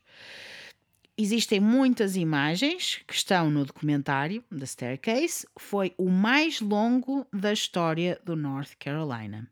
E por isso também o, o documentário é longo, porque ele apanhou várias coisas, eh, o, o realizador apanhou várias coisas, nomeadamente também a parte do, do julgamento, tem ali os detalhes todos, até é um bocadinho maçudo, vamos dizer, com toda a Muita sinceridade informação. é muita coisa. E que não, é muita coisa, mas ah, volta e meia tem um twist, mas às vezes ali aquela parte do meio, o miolo, está assim um pouquinho demasiado. Depois disto foi a deliberação. Determinaram que o ferro não podia ter sido a arma do crime. Da, até lá. E também eh, decidiram não considerar a morte de Elizabeth Ratcliffe. Disseram que era irrelevante para este caso. O que me Não parece um pouco parece. um pouco estranho, mas pronto. E chegaram à decisão em 10 de outubro de 2003. Michael Peterson foi considerado culpado de assassinato em primeiro grau. Mesmo sem terem. A... Quer dizer, não é que ter a arma do crime seja obrigatório, mas Não, mas para eles não era fazia preciso, sentido. não era preciso mais nada. Não. E ele foi condenado à prisão perpétua sem possibilidade de liberdade condicional. Porque o júri determinou, estava em primeiro grau, não é? Que isto tinha sido premeditado, e para Premeditado. eles até podia ser um premeditado de segundos, não interessa, tinha sido premeditado. Pois, porque no Isto é- geral não me parece que haja grandes. Primeiro, não parece que haja grandes provas de, prem- de ser premeditado. Não é, não há grandes não há provas, nenhuma, Joana. nenhuma prova dele ter falado sobre alguém. Sobre isso com eu, alguém, eu juro que eu fico, né? é assim, eu fico tola. Eu fico tola. E este é um homem branco, Pois. ok? no sul. Um homem branco. Imagina, era porque ele era com certeza bissexual, tinha alguma relação, ou, e também que tinha coisas contra a polícia, contra não sei o quê. Só pode. Só pode. Porque isto não é, não é normal. Ok, que ele fez a geneira, se ele fez, mas nós nem sabemos se fez, se não fez. Tem muitas provas contra ele, mas tem provas que digam sim, foi ele. Parece-me não, tá, haver não temos. coisas circunstanciais, né? há muita Sim. coisa solta, mas eu acho que não há essas coisas soltas todas juntas não apontam especificamente para ele, não me parece. Nem, nem propriamente para ser premeditado. Premeditado, não, de todo. Quanto muito seria um homicídio eh, involuntário, que eles dizem involuntário. sim, uma Agora, coisa às vezes eh, aquele crime mais passional do momento, né? que tivesse Isso. havido uma discussão, alguma coisa, mas premeditado. Porquê que seria premeditado? Porquê que eles acham que é premeditado? É que nem há razões para fazer isto, mas está tudo. O Michael ficou arrasado com esta decisão, assim, que, assim como as suas filhas, que estiveram sempre ao seu lado. Vê-se muito a parte delas a chorarem no documentário, que também é um bocadinho a puxar para o sentimento. a óbvio. emoção, né? Claro. E hum, o Michael sussurrou para elas em tribunal: I love you and I'll be alright. Ele estava. Aquilo é mesmo para puxar, mas eu imagino, fogo. Eu, se eu visse uma coisa destas, também ficava em choque. Como é que este homem, de repente, é acusado disto? Assim. É que as fi... vamos, vamos dizer, as filhas dele eram filhas de Elizabeth. Pois é isso. É uma pessoa fica Deve ter confusa, sido né? até para elas não deve ter sido fácil porque Sim, quer dizer, a mãe morreu, o, Sim, o suposto sim. tutor dela está a ser acusado de um assassinato e também possivelmente do assassinato da própria mãe delas. Yep. Exatamente. Confuso. Muito confuso. Durante o julgamento, Michael perdeu muitos dos seus apoiantes. A filha de Kathleen, a Caitlin, mudou de ideias depois de ler o relatório da autópsia. Apoiantes de Michael, amigos e família achavam antes que os ferimentos não eram muito graves, mas depois eles ficaram. Não deu como negar que alguma coisa não estava bem. E, e depois o Michael era o único que estava lá, não é? Era o único que estava presente. Mas eles sabiam lá se havia outras pessoas ou não. Vocês já Pois é, ver. que eles nem sequer tentaram explorar, pelo menos até agora, não exploraram mais nenhuma hipótese. Há muita coisa aqui que está mal feita, mas já, já lá chegamos. Um dos experts em tribunal mostrou também que alguém provavelmente tentou limpar parte do sangue.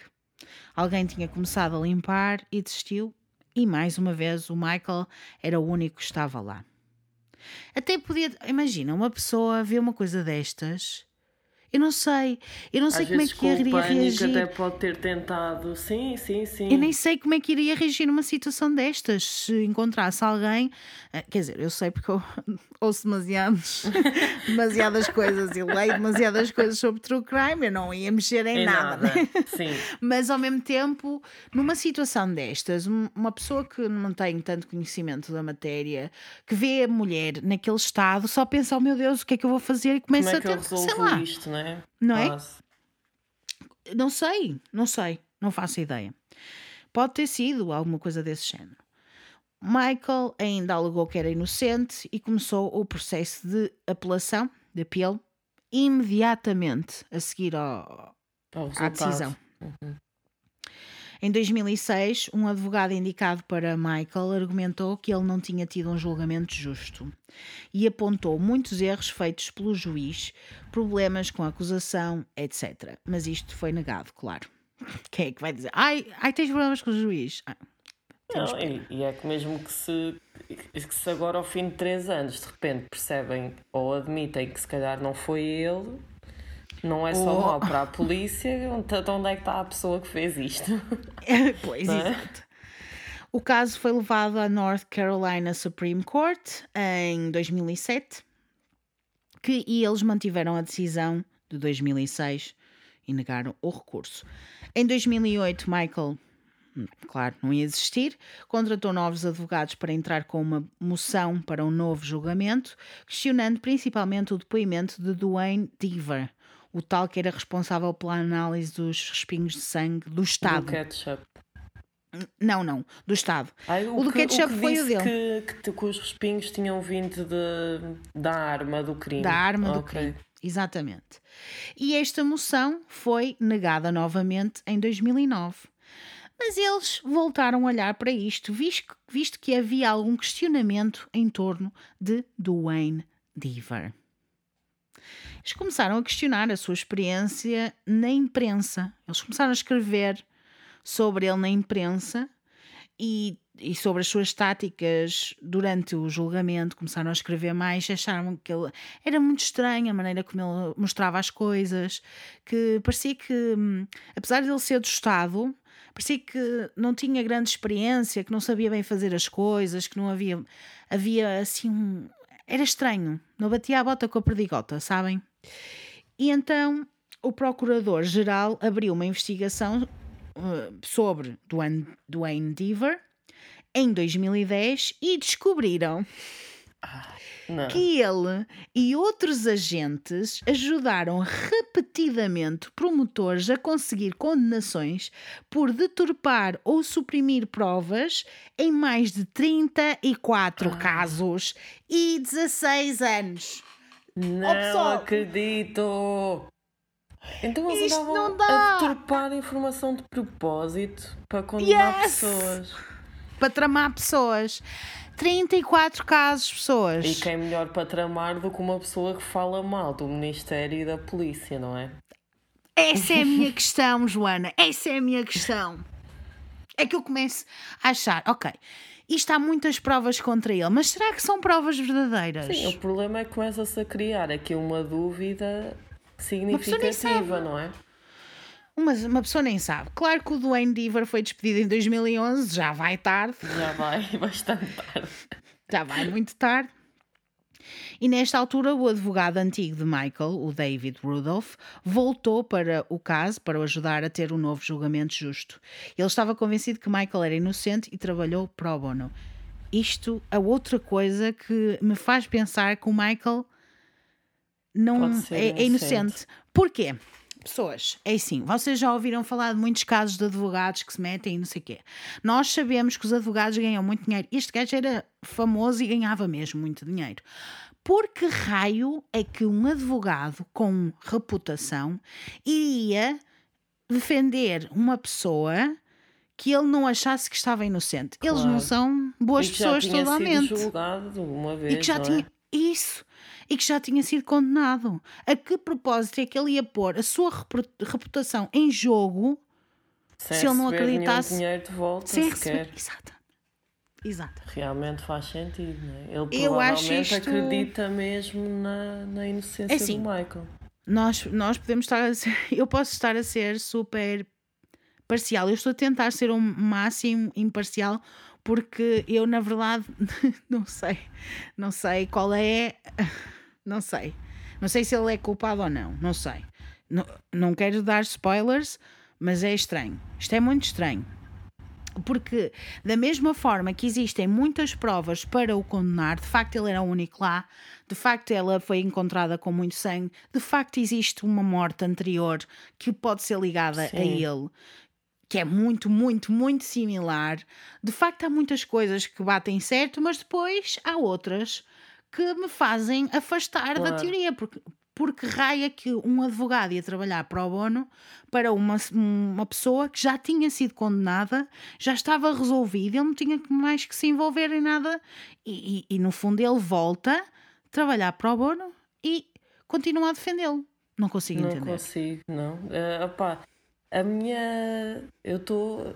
Se eu pudesse mostrar a minha, o meu pensamento em relação ao Michael num gráfico, né, em relação à inocência dele, era só picos, para cima e para baixo, para cima e para baixo. Porque é Yes. assim, o outro caso lá na Alemanha realmente é estranhamente É. similar. É. Mas ao mesmo tempo também há aqui muita coisa que, que me faz duvidar se terá sido. Concordo, concordo plenamente. Mas então, o novo julgamento iria começar. O Michael foi libertado da prisão para prisão domiciliária a 16 de dezembro de 2011 com uma fiança de 300 mil dólares. Se nós formos a juntar todo o dinheiro que ele já gastou em tribunal e não, não sei o quê, foi muito além de 2 milhões de dólares que ele que ele iria ganhar com ganhar com a morte. da Kathleen. O documentário mostra muito deste processo e também tem muito de Michael, e é por isso que é controverso. Ele é amigo do produtor, do editor e do realizador, e mo- eles mostraram muito das filhas dele, como é que eles estavam a lidar, como é que os filhos estavam a lidar com este processo e com o facto do pai ser preso. É muito a puxar a emoção. Mas não mostram muito, muita emoção por Kathleen, o que é mais uma Estranho. vez algo que é estranho, porque se ela é a vítima, é estranho. O novo julgamento foi marcado para maio de 2017, pessoal. Super. Há muito pouco tempo. Muito pouco tempo. Há muito pouco tempo e seis anos depois disto, Sim, pois dele, é isso. dele ter saído, dele ter saído da prisão. Seis anos depois dele ter saído da prisão e saiu da prisão ah, oito anos depois. Enfim, vocês, enfim, estão a ver que ver. os timings está muito certo. Mas eles nunca chegaram a ir a julgamento, na verdade, porque Michael decidiu aceitar o, o acordo Alford. O que é que é o Alford Plea? Eu já falei sobre isto. Não é muito comum este Alford Plea, mas é estranho. Falei sobre isto no episódio West Memphis 3, que também está no, no, no Patreon, é dos episódios extra. Mas eu vou-vos explicar basicamente o que é que é. O Alford Plea, quem aceita este acordo Alford, aceita que existem evidências suficientes para ser condenado, mas aceita também que é inocente. É mais ou menos aceitar ser culpado, mas ao mesmo tempo não é aceitar ser culpado. É do género. Vamos concordar em discordar. Exatamente, mas é assim: existem evidências para eu ser acusada, no caso de eu aceitar, né? Mas eu sou inocente. É, um É basicamente isso. Isto é um bocado uma coisa que acontece muito para safar o pessoal da justiça e justiça americana. Como vocês sabem, é uma valente merda. Hum, é tudo uma confusão, eles não sabem o que é que estão a fazer muitas vezes, então, muitas vezes, para não se meterem, para não terem problemas, como, e como têm algumas coisas contra a pessoa, obrigam a pessoa praticamente a assumir ou a assinar um acordo para não ter mais problemas. E eu acho que venceram o, o Michael pelo cansaço. Pelo cansaço. Porque claro. ele teve tanto tempo à espera de, de fazer seja o que for. Imaginem que este homem não era, não é culpado. Ele teve preso anos por uma coisa que não fez e depois chegou à conclusão que fizeram merda quando estavam em julgamento e então agora pronto, decidem que ele ele pode ir, mas ele vai ter que esperar um tempo pelo julgamento e tem que ficar preso em casa, em prisão domiciliária que é tudo bem, porque a casa dele é incrível, mas ao mesmo tempo ele continua Sim. preso, né? Está preso na mesma. E se Tá preso. pensarmos até aqui um bocado, fazendo o paralelo com a questão da pandemia, acho que toda a gente sabe o que é estar fechado em casa e claro que é melhor Sim. do que estar numa prisão, mas. Mas são seis anos. ser- Sim, Mas são seis tempo. anos que ele tem que estar à espera em casa, fechado, sem fazer nada. Portanto, a fevereiro de 2017, ele declarou-se culpado de homicídio voluntário, que é um pouquinho diferente de premeditado, e foi condenado a um máximo de 86 meses na prisão. Mas o Michael já tinha estado 89 meses na prisão. Por isso, foi libertado. E isto foi muito, muito controverso novamente. Ahm, Procuradoria ou a acusação espera- esperava que isto trouxesse alguma paz e justiça à família de Kathleen, mas isto não era o que eles procuravam, aquilo que eles esperavam, obviamente. E eles disseram que um homem inocente não se declara culpado. E eu compreendo. Para alguém que acha que esta pessoa é culpada, é, é- é muito difícil de lidar com, com esta informação, não é? Eu, eu Mas consigo perceber, se sou sincera, no lugar dele provavelmente faria o que ele fez, porque Também eu. ok, tu, que uma pessoa quer manter o seu nome e manter a sua reputação, mas a reputação dele, para todos os efeitos, já estava destruída. Por Já, isso, mais valia ele tentar recuperar minimamente um bocado da vida dele do que arriscar ser preso outra vez e não poder Exato. sair, não é? e voltar outra vez à, à mesma questão. E, e vamos dizer a verdade, ele tinha 58 anos quando isto aconteceu. Ahm, yeah, ele tinha 58 anos em 2001. Em 2011, 68 e ele tinha perto de. tinha 70 e tal anos. Sim, também Imaginem é o que é que é uma pessoa- que seja bom estar numa prisão, não é? Não, não. Para Muito menos é uma todos coisa. Sim, que ele já tinha cumprido. digamos. Sim, sim. Sim. Enfim, falemos um pouquinho sobre o documentário que eu acho que é importante para as pessoas que viram e para as pessoas que querem ver. Eu vou-vos dizer, o realizador ganhou um Oscar, chama-se Jean Xavier de Lestrade. Começou a filmar o documentário sobre este caso poucas semanas depois da morte de Kathleen, por isso é que é tão longo, tem 11 episódios. Foi durante estes anos todos, não é? Todos. No início, o Michael não queria que filmassem a sua casa. Depois de três meses, mudou a sua opinião e eles lá entraram em casa. O realizador queria que fosse uma visão imparcial sobre este caso, mas Michael usou isto a seu favor na maioria das opiniões. O Michael teve muito envolvido, é muito tendencioso, eu acho que é, mesmo apesar de não saber bem qual é a conclusão desta história? Isto é um spoiler para vocês, vou-vos dizer, não sei o que é que aconteceu, mas ainda assim consigo dizer sim. O, o documentário é extremamente tendencioso, é extremamente parcial. Michael esteve envolvido em tudo. Até Sim, o realizador. São amigos, se o realizador Isso. é amigo dele, também, É. em princípio. Sim, e o, até o realizador admitiu que ele manipulou a narrativa com a sua habilidade de contar histórias. O próprio. Ele admitiu que o Michael fez. eh, tentou mudar.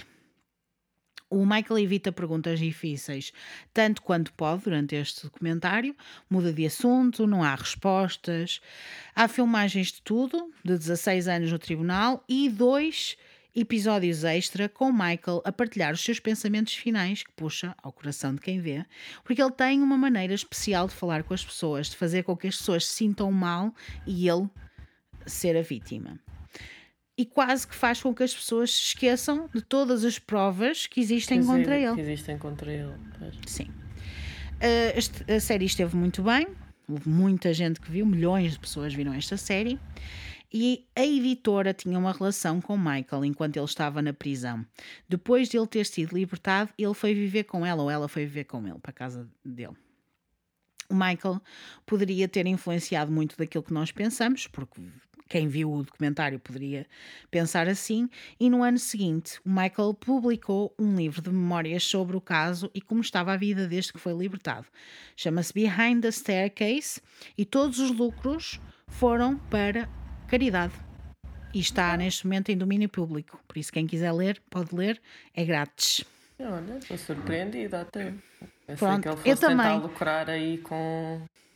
Esta é a questão, é que tu tens, tu tens um lado do Michael em que tu ficas, pá, ele de certeza que a matou, tenho a certeza que a matou. E depois tens outro lado, ficas a pensar, se ele até é boa pessoa, eu não estou a perceber o que é que se passa aqui. A única, eu estava aqui a pensar, a única coisa que me vem à cabeça, se não.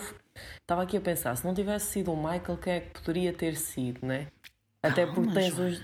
Ainda vamos falar. Ai, nós vamos às teorias, ainda não acabei.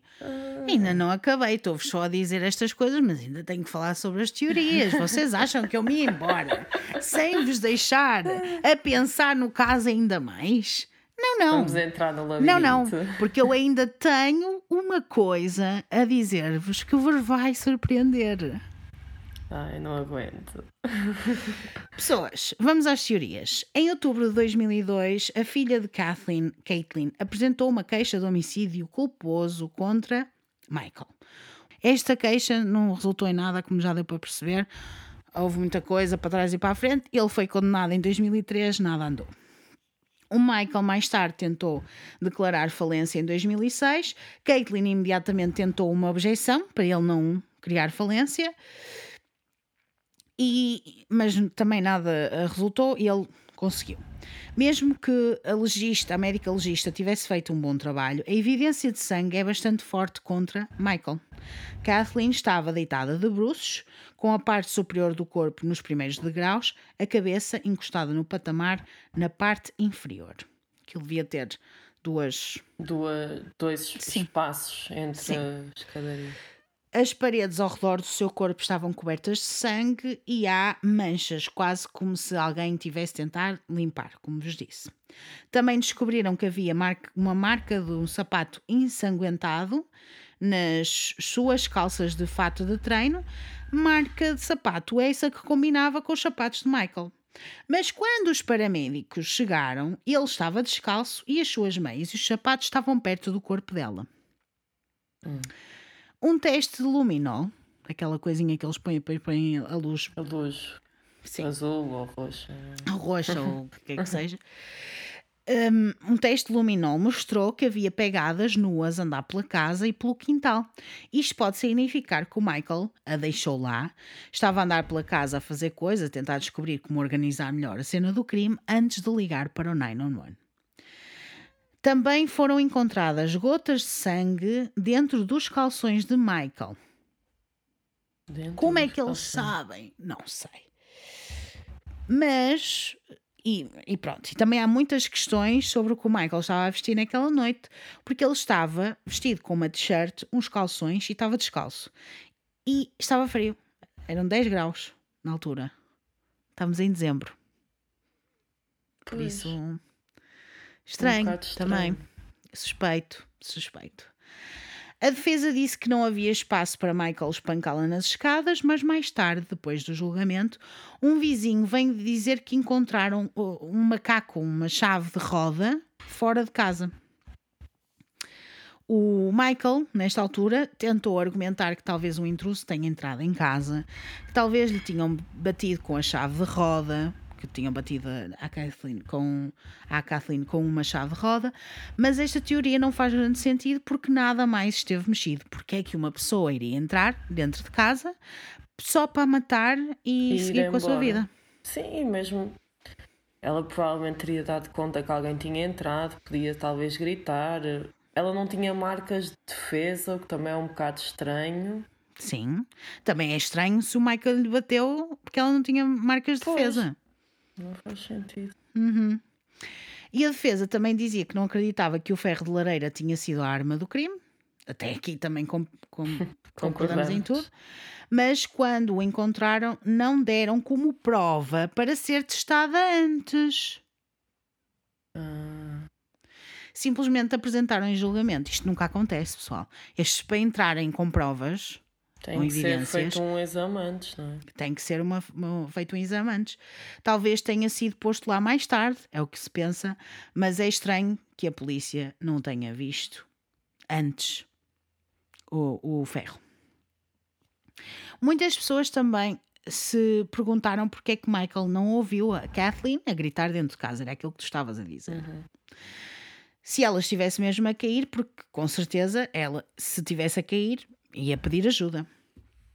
A defesa recriou a cena e mostrou que Michael não era capaz de ouvir ele estando fora de casa, porque aquilo não era propriamente ao lado do sítio onde ele estava. E vocês sabem, aquelas casas grandes que têm piscina, têm uma zona de piscina. A zona de piscina às vezes não é ao lado de casa e não era. Não era mesmo ao lado de casa, por isso, se ela estivesse dentro de casa, com as portas fechadas, ele não conseguia ouvi-la gritar Ok. que ele estava fora de casa. A Caitlin, a filha de Kathleen, não participou no documentário, mas fez outras entrevistas e falou sobre o temperamento explosivo de Michael. E disse que ele explodiu muitas vezes quando, ele e a mãe, quando ela e a mãe se mudaram para a casa dele, que dá mais credibilidade à ideia de que ele se passou da cabeça e a matou. Sim. Experts em linguagem corporal disseram que Michael age de forma muito estranha em muitas alturas diferentes e que está a mentir. Também a chamada para o 911. O Michael nunca fala na quantidade de sangue que está no local e diríamos que era algo comum de falar se estamos a ligar para a emergência e queremos que alguém ajude, etc. Mas mais uma vez, é muito difícil de julgar estas coisas. Ninguém sabe como é que vai reagir numa situação destas, o que é que vai dizer. E, e, sei lá, podia nem sequer lhe passar pela cabeça, só queria ajuda, só queria Sim, que alguém viesse. No momento de stress, E às vezes fazem-se coisas ou dizem-se até coisas que Sim, concordo. são estranhas. Outra coisa muito estranha: o filho de Michael, que estava na cena do crime antes dos socorristas, nunca falou com a polícia. Recusou-se a dar entrevistas e muitas pessoas achavam e acham que ele está a tentar encobrir o pai ou que sabe mais do que aquilo que ele disse, ou sabe mais do que, do que aconteceu, na verdade.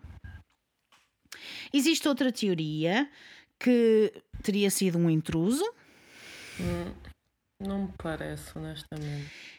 pouco provável. Mas seis meses antes de Kathleen morrer, o Michael reportou um roubo. Ao início disse que era o seu telefone, mas era o do seu filho, que estava no nome dele, com certeza, e acabaram por descobrir quem era a pessoa e não era alguém que pudesse ser ligado a este crime. Mas Michael também diz que houve pelo menos cinco arrombamentos de automóveis na zona na época da morte de Kathleen. Mais uma vez, a pessoa que isto é altamente improvável porque a pessoa que entrou não levou nada. Não Só era, por isso matou. não era um assalto. Não faz sentido Não alguém entrar só para matar e ir embora. Exatamente. Uma das coisas que a defesa usou muito foi que, como sabiam que Michael falava muito sobre a polícia, talvez eles tivessem feito target dele para, o- para fazer parecer um assassino. Talvez um bocadinho de mania de perseguição, não sei, mas ao mesmo tempo fica aqui a ideia, porque pode ser. Tudo é possível, mas Mesmo que. tudo é possível nos Estados Unidos. sim, especialmente. onde há serial killers a cada esquina, tudo é possível. Mas ao mesmo tempo, isto não pode ter, pode não ter sido exatamente uma coisa feita para eles pensarem que, ou para as pessoas pensarem que ele era um assassino, mas eles podem ter tropado algumas provas, como fizeram. Pois, fizeram. para tentar incriminar. Exatamente. Sim, Michael é um mentiroso, já percebemos. Há muitas coisas que apontam para ele, incluindo uma morte igualzinha anos antes. Mas há uma possibilidade de não ter sido ele, visto que Ai, vem agora a vossa mente. As roupas de Kathleen, de Kathleen nunca foram testadas para DNA. Como assim? Nunca foram testar. Ninguém se lembrou? Ai, esta teoria da conspiração. Ah, pois é, ah, pois é. Ah, pois é. Nós nem sequer podemos determinar se havia DNA de terceiros. Se havia DNA dele, não é? Se havia qualquer coisa que pudesse Sim, ser aliás, dele. isso até era uma forma mais fácil de o incriminar, não é? Não Se era. tivesse, soubesse de DNA dele na roupa dela, não é? Não era agir como às vezes as pessoas querem incriminar outra pessoa, mas depois se calhar não tinham provas suficientes e por isso é que não tentaram. Ah, pá, não sei. Não sei. Não sei, aqui há muito. Ah, merda, merda, merda. Só fazem a geneira. Outra teoria é que foi apenas um acidente puro e simples. O Michael diz que ela caiu 15 a 20 graus, a 20 de graus, hum, que ela tinha bebido, estava a usar chinelos e isso fê-la cair, mas é muito estranho que ela Não, tenha não, não. caído vezes sem Isso também conta não acredito, sinceramente. e isto tenha causado ferimentos na parte de trás da cabeça. O ferro da lareira faz realmente muito sentido porque é leve o suficiente para não fraturar o seu crânio, mas pode causar sérios danos e deixar alguém inconsciente. Mas calma, porque esta cena do ferro ainda tem mais um detalhe. A polícia. Lembras de eu ter dito que eles não viram o ferro? Afinal, viu. Eles viram o ferro. Eles viram. Eles tiraram fotos e depois deixaram o ferro na acredito. garagem e não contaram nada a ninguém. Mas porquê? Não faz sentido. Então se Porquê? querem incriminar. Porquê? Porquê é que tu achas que acontece, Joana? Incompetência! Incompetência. Ai, nós que estávamos aqui até confiantes no início. Na Mas é polícia, assim. não. Joana, Joana, Joana, Joana, tu não estás preparada para a última teoria que eu te trago, que eu vos trago, pessoas. Porque é assim, eu sinto que eu não estaria a fazer bem o meu trabalho se eu não arranjasse, se eu não vos contasse esta história. Porque esta história eu, eu, eu acho que vos vai deixar primeiro a rir, depois a questionar a minha própria sanidade e depois vão ficar a pensar: What? Se Será? calhar? Será? Ok, então vamos lá. É a teoria da coruja. Não sei o que é isso, mas adoro coruja, já estou curiosa. Ok. Esta teoria é muito estranha, mas também é muito, muito debatida em todo lado. Porque depois disto sair, houve toda uma série de sítios que começaram a falar sobre o assunto e a debater e a debater. A coruja, segundo esta teoria, a coruja foi quem matou Kathleen. E esta teoria foi introduzida por um vizinho, um advogado chamado T. Lawrence Pollard, que toda a gente conhecia, por Larry. Depois dele ver fotos dos ferimentos de Kathleen, pensou que poderiam ser marcas de garras, porque parecia marcas de garras. Sim. Então, ele foi falar com um expert em pássaros, que lhe disse que as corujas são conhecidas por mergulhar em humanos, atacando especificamente a cabeça. Opa, tá bem, mas. Calma. Não sei. Falaram na teoria que as marcas poderiam ser causadas por uma cor- coruja barrada, que são muito comuns em Durham, onde eles viviam. Muito comuns. Mas Ok. mesmo muito comuns. Larry acredita que Kathleen estava do lado de fora quando foi atacada pela coruja e correu para dentro. Porque é que ela iria pelas escadas em vez de pedir ajuda a Michael? Não é explicado, mas pronto. Isto pode acontecer, quer dizer, um pássaro começa-me a atacar, eu entro para dentro de casa nem sequer penso em voltar para trás, né? Eu quero é fugir Sim, daquilo. queres é Do- fugir dele o mais rápido possível. Mas ela continua agarrada à cabeça, imaginem. Sabe lá. E a porta está aberta e depois ela foge. Não sei, não sei. Segundo a Sim. teoria, Kathleen tentou subir as escadas a correr para fugir à coruja, escorregou, caiu, ficou inconsciente e morreu. É assim. Tu não estás a, tu não estás a acreditar, estás a achar é que eu estás a duvidar da minha é. sanidade. Calma, calma, calma. Calma que eu agora vou deixar-te a pensar um pouco. Tu estás a achar, ai, mas ela é tola, então vem-me trazer esta teoria, porquê? Não, eu não vou trazer uma coisa sem, sem haver um bocadinho mais até do que vocês pensam um de dúvida que isto até pode ser verdade, ok? De acordo com o relatório forense, Kathleen tinha um grande tufo do seu cabelo que estava a segurar na mão esquerda e tinha sido puxado pela raiz. Quando eles olharam para o cabelo mais de perto, encontraram penas de coruja microscópicas e também uma pequena lasca de madeira. Uhum. Hum. Olha, não sei. Mas imagina, se calhar se as corujas também são muito comuns lá, não podia haver lá já umas penitas de coruja e ela quando caiu. Agarrou-se ao cabelo. presas. Também parece um bocado estranho. Não sei. O cabelo podia ser ela a tentar que a coruja fosse embora. Fosse embora, assim. Não, na verdade, até tenho que confessar que Ah, faz algum sentido. Não, eu porque eu estava sabia, aqui, Joana! eu estava aqui a tentar investir numa outra teoria que não fosse um animal, não sei. Eu até tava- Ah. Porque depois tens a questão da outra senhora lá na Alemanha. A Patrícia. Sim. Da Será também ex-mulher dele. uma- Porque eu estou a pensar. Ah, não, da Elizabeth. Da Da El- Elizabeth. Porque imagina, se, se há dois homicídios parecidos, o que é que eu até estava aqui a pensar? Será o que é que há em, que pessoas é que há em comum com as duas histórias para além do Michael? Patrícia. Ou A até, por exemplo, os filhos, os, os filhos. Os filhos Não. acho difícil. Os filhos acho difícil. Acho mesmo difícil que sejam os filhos. Ah, o- As crianças são, possi- são capazes de fazer Sim. coisas, não é? Mas eu acho muito difícil. A Mesmo. Patrícia, por um lado, também não me parece, só porque não a estou a ver a fazer a viagem de propósito. Só ela para ficou matar. a viver, ela ficou a viver na Alemanha, né?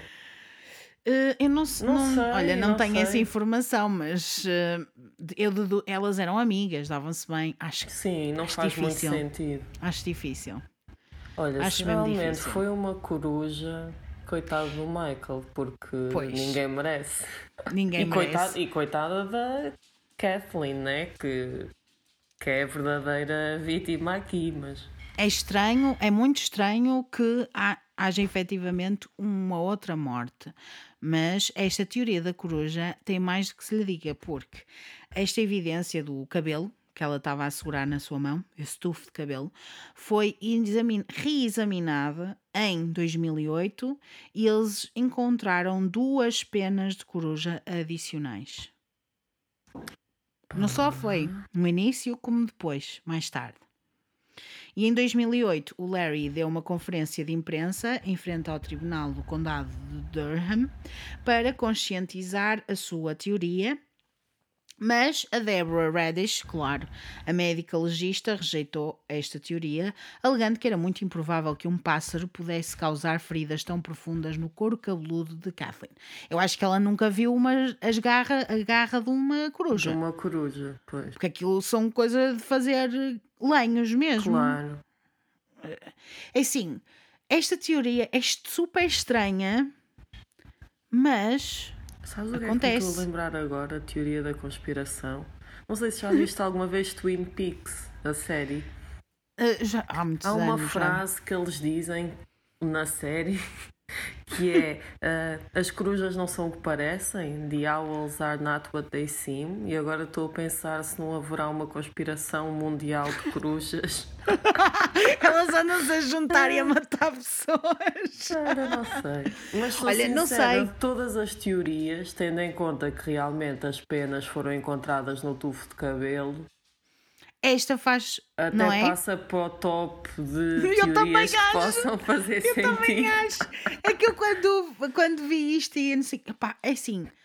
Eu compreendo que há muitas coisas que apontam para ele, mas faz sentido se foi encontrada cenas no, no tufo de cabelo e mais tarde foi testado, ainda foi encontrado mais, porque eles com certeza no início devem ter testado e pensaram assim, que estupidez, penas de coruja. Nem ligaram nenhuma. Nem ligaram nenhuma, mas depois, mais tarde, o homem, o vizinho, começa a pensar: ah, ele, por exemplo, ele provavelmente estava numa pesquisa qualquer da internet, toda a gente vai lá parar, não é? Toda a gente está, às vezes, não consegue dormir ou, ou está a pensar na vida e começa a, a fazer pesquisas na internet e tu acabas num sítio que não. Que não É o estavas à buraco. Sim. E ele estava com certeza a ver cenas na vida dele e começa a ver, se calhar, ataques de corujas e começa a ver aquilo e vê ferimentos. Começa, "Oh, E junta um mais um. Ah. olha, isto é parecido. Se calhar foi isto que aconteceu.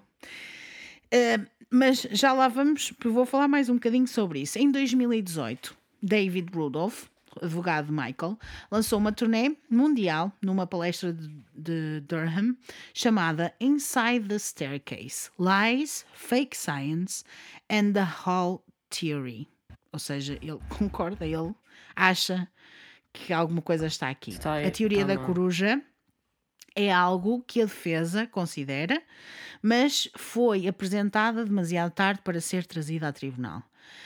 Até David Rudolph, que agora acredita totalmente nesta teoria da coruja, não acredita muito na sua teoria inicial, aquela de que ela escorregou, bateu com a cabeça, não sei o que. Ele diz mesmo: não, isto não era, é que eles não sabiam o que é que tinha acontecido e tentaram, Tentaram inventar qualquer coisa que. qualquer coisa que, que, o- que não tivesse a ver com o Michael, sabiam lá. Muitas pessoas acreditam nesta teoria da coruja. É, como vocês viram, a Joana também está inclinada a acreditar. Eu própria acredito. Acho que devia de haver mais provas da presença da coruja lá dentro de casa. Ao mesmo tempo, assim, penas espalhadas, sei lá. Ao mesmo tempo, é assim, eles não estavam à procura disso, se calhar viram e não chegaram. Sei lá, se eles, se a polícia viu o ferro da lareira na, na, garagem, tirou fotos e foi-se embora, vocês acham que eles iam ver penas de coruja e relacionar? Não. Não é? Sim, nem sequer iam assumir que, iam. Que era isso. Isto, este caso continua um mistério, as teorias continuam a aparecer. A maior parte das pessoas acha que Michael matou a Kathleen por causa de dinheiro. Eu não sei. Eu não faço ideia do que aconteceu. Juro que gostava. Não, é, é talvez a primeira vez nestes episódios todos de podcast, em episódios extra, episódios todos, episódios que eu já gravei e de casos que eu já ouvi, é talvez a primeira vez que eu posso dizer eu não sei, não faço a menor ideia o que é que aconteceu, não sei o que é que acredito, o que é que eu não acredito. Eu não sei, não sei se foi o Michael, não sei se não foi, não sei se ele é inocente, eu não sei. Eu juro que eu não faço ideia o que é que aconteceu. O diretor do documentário diz que não faz ideia também se ele é inocente ou não. Diz que o sistema judicial falhou, porque tanto a acusação como a defesa fizeram um trabalho muito, muito mau péssimo. e falharam em provar o que queriam dizer, sem dúvida, concordo plenamente. Tanto uns como os outros. Os outros uns inventaram aquela que escorregou das escadas, os outros andaram para ali a não saber bem o que é que haviam de no fazer fundo, e tanto inventar. um lado É. como o outro parece que não fez o melhor trabalho que podia, honestamente. Pois não. E eh, se tivessem feito o trabalho, se calhar saberíamos a resposta, não é? Mas não. Ele, este diretor, o realizador, encontrou-se com Larry, da teoria da coruja, e continuou a entrevistar pessoas que foram atacadas por corujas e continua à procura de respostas e acredita que foi uma coruja, porque as pessoas têm os mesmos ferimentos, é exatamente igual. E pronto, a mim faz-me pensar, não é? Quanto muito dá para pensar se é se não é. É a teoria mais rebuscada. Ah, pá, já ouvi piores. Já ouvi piores. Sinceramente, É assim, já ouvi piores. Parece, parece buscado, mas depois com toda a questão da- das penas e tudo mais, realmente Não é? parece Começas que pode a ser mais possível. Pois é. Olha, é isto que eu tenho para ti hoje. É, eu não sei o que é que se passou. O que é que tu achas que aconteceu, Joana? Olha, eu confesso que esta teoria da coruja me deixou dividido. Olha, é assim, eu queria acreditar que não foi o Michael. É complicado porque é assim. Por um lado, o facto de haver os dois crimes parecidos faz-me crer que pode ter sido ele.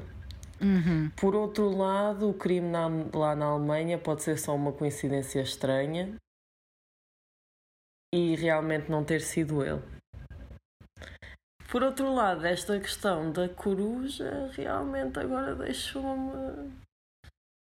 Epá, mas foram as corujas ainda é mais triste porque É muito triste que tem animais envolvidos, primeiro, é? primeiro morreu alguém, depois alguém foi acusado, se calhar sem ter culpa nenhuma e vou começar a ter mais cuidado no geral com corujas na rua, porque Opa, é a teoria dos esta é a pássaros. Há a teoria dos pássaros que têm eh, 5G, não é? E que têm antenas e que andam-nos a vigiar. sim, e depois há a teoria das corujas que matam. Não é? Pá, não sei qual é que vai ser a próxima espécie a causar assim, algo de mal, mas Eu, eu não tenho nada contra corujas. Acho que elas são umas fofinhas, lindíssimas. Eu- sim, eu também e são acho, acho arrasadoras, verdade. super, super bonitas. Olha, não sei, eu acho que cheguei, vou precisar aqui de uns dias para marinar o assunto. Eu e mesmo concordo. assim, não sei se vou chegar a alguma conclusão. Eu já vi este documentário há dois anos, para aí, e continuo com a mesma opinião. Não fazem não ideia o que é que aconteceu. Eu gostava de ter uma conclusão para vocês. Vocês sabem, não to- todos os casos são diferentes, nem todos vêm embrulhados numa resolução perfeita. Sim, e para normalmente vos os que apresentar. ficam mais na cabeça das pessoas até são mesmo os que não têm resolução, Resolução. não é? Sim, sim. É, é por isso que hum, os serial killers, sem saberem quem são e essas coisas todas, os o unsolved, são sempre. Eu gosto muito de episódios assim e gosto muito de ouvir histórias assim, ao mesmo tempo que não gosto, não é? Ficas sempre com aquela cena de frustração de não saberes o que é que deves pensar, mas ao mesmo tempo há- nestes são os casos mais interessantes, são aqueles que abrem portas novas e pensamentos novos e começas a pensar realmente que há coisas tão simples como uma coruja que podem ter. podem parecer um, um caso Sim. de, polícia, não é? E se calhar Sim. nem é. Exatamente. Ao mesmo tempo, é isso, é. Às vezes foi o Michael. Pode ter sido. Sim, nós- ele ser só muito bom a conseguir esconder eh, traços Sim. de personalidade mais assustadores que ele tenha e Sim. Sim. E aí também ou concordo haver que. algum segredo na relação deles que mais ninguém sabia, as coisas não estarem bem, mas também acho um bocado estranho A maneira os como filhos foi não feito. se, não se darem conta, a forma como é feito. Que parece não quase haver que ele se mais nada. incrimina, quase que ele se incrimina a ele próprio, né? Se ele Sim. realmente tivesse feito, fosse ele o responsável, não tinha sido muito inteligente. Eu também não. Eu também coisas. acho que não. Eu acho que ah, são, ao mesmo tempo que são, ok, muitas provas que o incriminam, ah, depois, se nós formos a pensar bem, é o dinheiro, ele ia matar por dinheiro. Se ele gastou muito mais dinheiro em tribunal e estes anos todos que teve preso e a credibilidade dele que se perdeu completamente, não é? Que a maioria das pessoas acha que foi ele que matou. Sei lá, há Sim, tanta acho coisa, era perdeu um tanta coisa. demasiado grande para o, para o valor monetário. Se bem que na altura que uma pessoa era. também não está a pensar, às vezes poderia ser, não é? Ele não estar a, ele não estar a pensar quais seriam as consequências. Mas isto não, também não seria premeditado, na minha opinião. Não seria premeditado porque não há nada que diga que isto foi pensado. Foi planeado, não é? Não sei, acho muito estranho. Muito estranho. Para mim, o mais difícil, se realmente foi ele, é tentar encontrar um motivo para o ter feito, porque o seguro Exato. de saúde não me parece. Uhum. Acho que se fosse por causa da relação com o outro homem, isso ia estar escrito em algum sítio, ou eles tinham falado sobre ele deixar a mulher e irem viver juntos, ou, ou alguma coisa. Não me não parece era, que seja por aí. Não era, Joana. Ah, Tinham, os planos dele era de relações sexuais, Sexuais, e posições pois. diferentes que podiam fazer, não era sim, propriamente não era uma relação juntos. amorosa, vamos fugir e viver juntos para sempre. Não, não era. Não era, nem era esse o interesse de Michael, claramente, não era. Não era. Além de que, quer dizer, há tantas outras coisas, lá está, que apontam ao contrário. O facto do advogado ter voltado atrás, ter vindo ajudá-lo. É isso.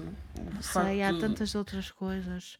Até, ele até podia ser uma pessoa violenta, ele até podia, ou até podia ser uh, um homem em falas mansas que conseguia fugir com dois crimes. Mas a que propósito é que ele. eh, Sim, ele podia ser a, a tal cena que tu disseste. Uma pessoa eh, escapa bem com uma e depois vai tentar a segunda. Mas porquê?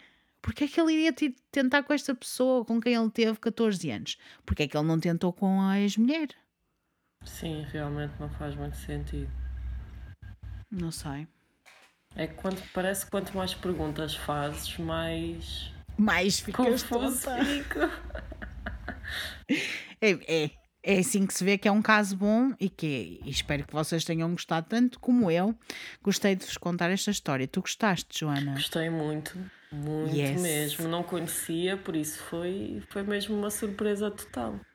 Yay! Agora, não sei se vou ter contente. muita vontade de ver o, Não, não. o documentário, É assim, porque acho que tu já resumiste perfeitamente. Já tivemos aqui duas horas quase à conversa, já chega, não precisam de ir ver. São 11 horas do vosso tempo que vocês vão perder, não vale a pena.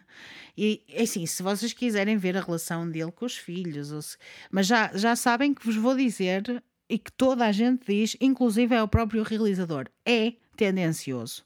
É porque ele teve uma relação muito próxima com as pessoas que estavam a fazer edição, essas coisas todas. É um é, é extremamente tendencioso. Os últimos dois episódios é ele a falar sobre o caso. É o Michael. Pois, de certa forma, é quase darem-lhe palco para ele tentar O que pode ser bom ou mau, não sei. Vocês, vocês decidem. Eu vi quando saiu e foi assim naquela de preciso de ver isto, que eu preciso de entender o que é que se passa aqui. E depois, quando percebi que aquilo era muito longo, eu será que eu tenho? Mas depois Será veio o primeiro era? twist. E eu fico, ok. Pois, mas depois de ouvir o episódio já não vamos ter twists, por isso. Já não, já não há twist, por isso se calhar já não vale a pena.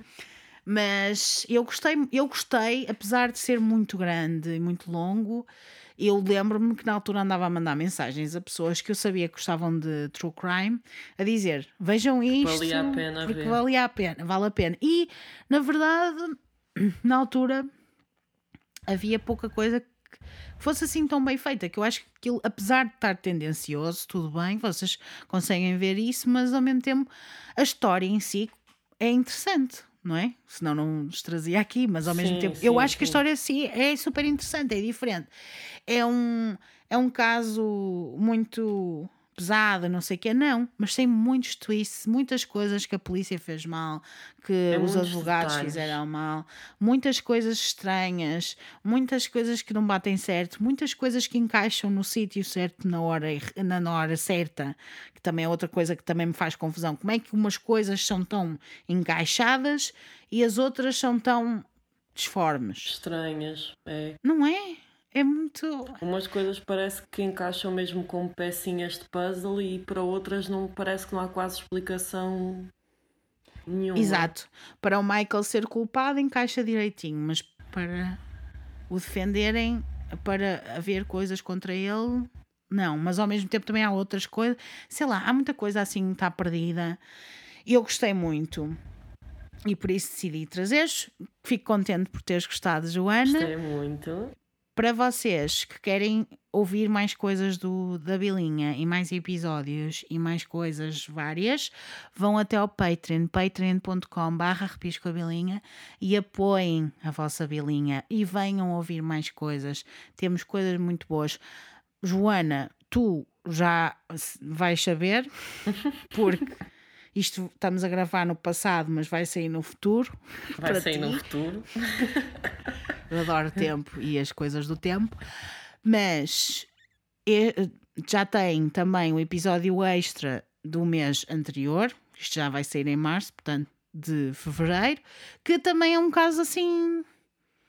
What the fuck? O que é que se passa? Num serial killer que ninguém sabe quem é.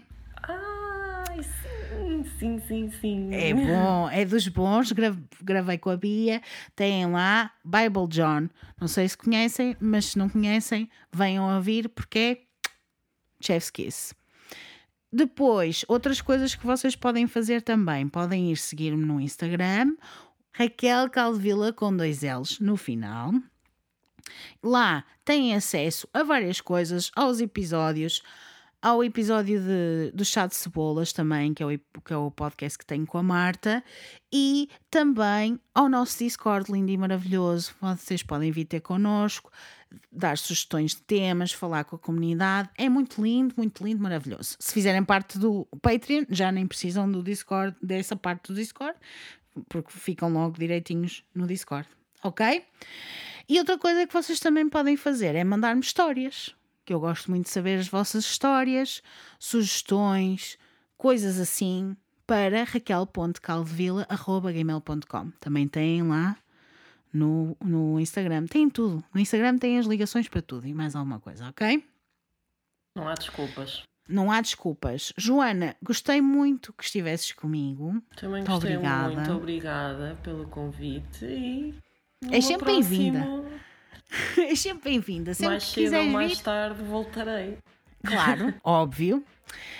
Para vocês também, muito obrigada por terem estado connosco e ouvir-nos até agora, até ao finalzinho.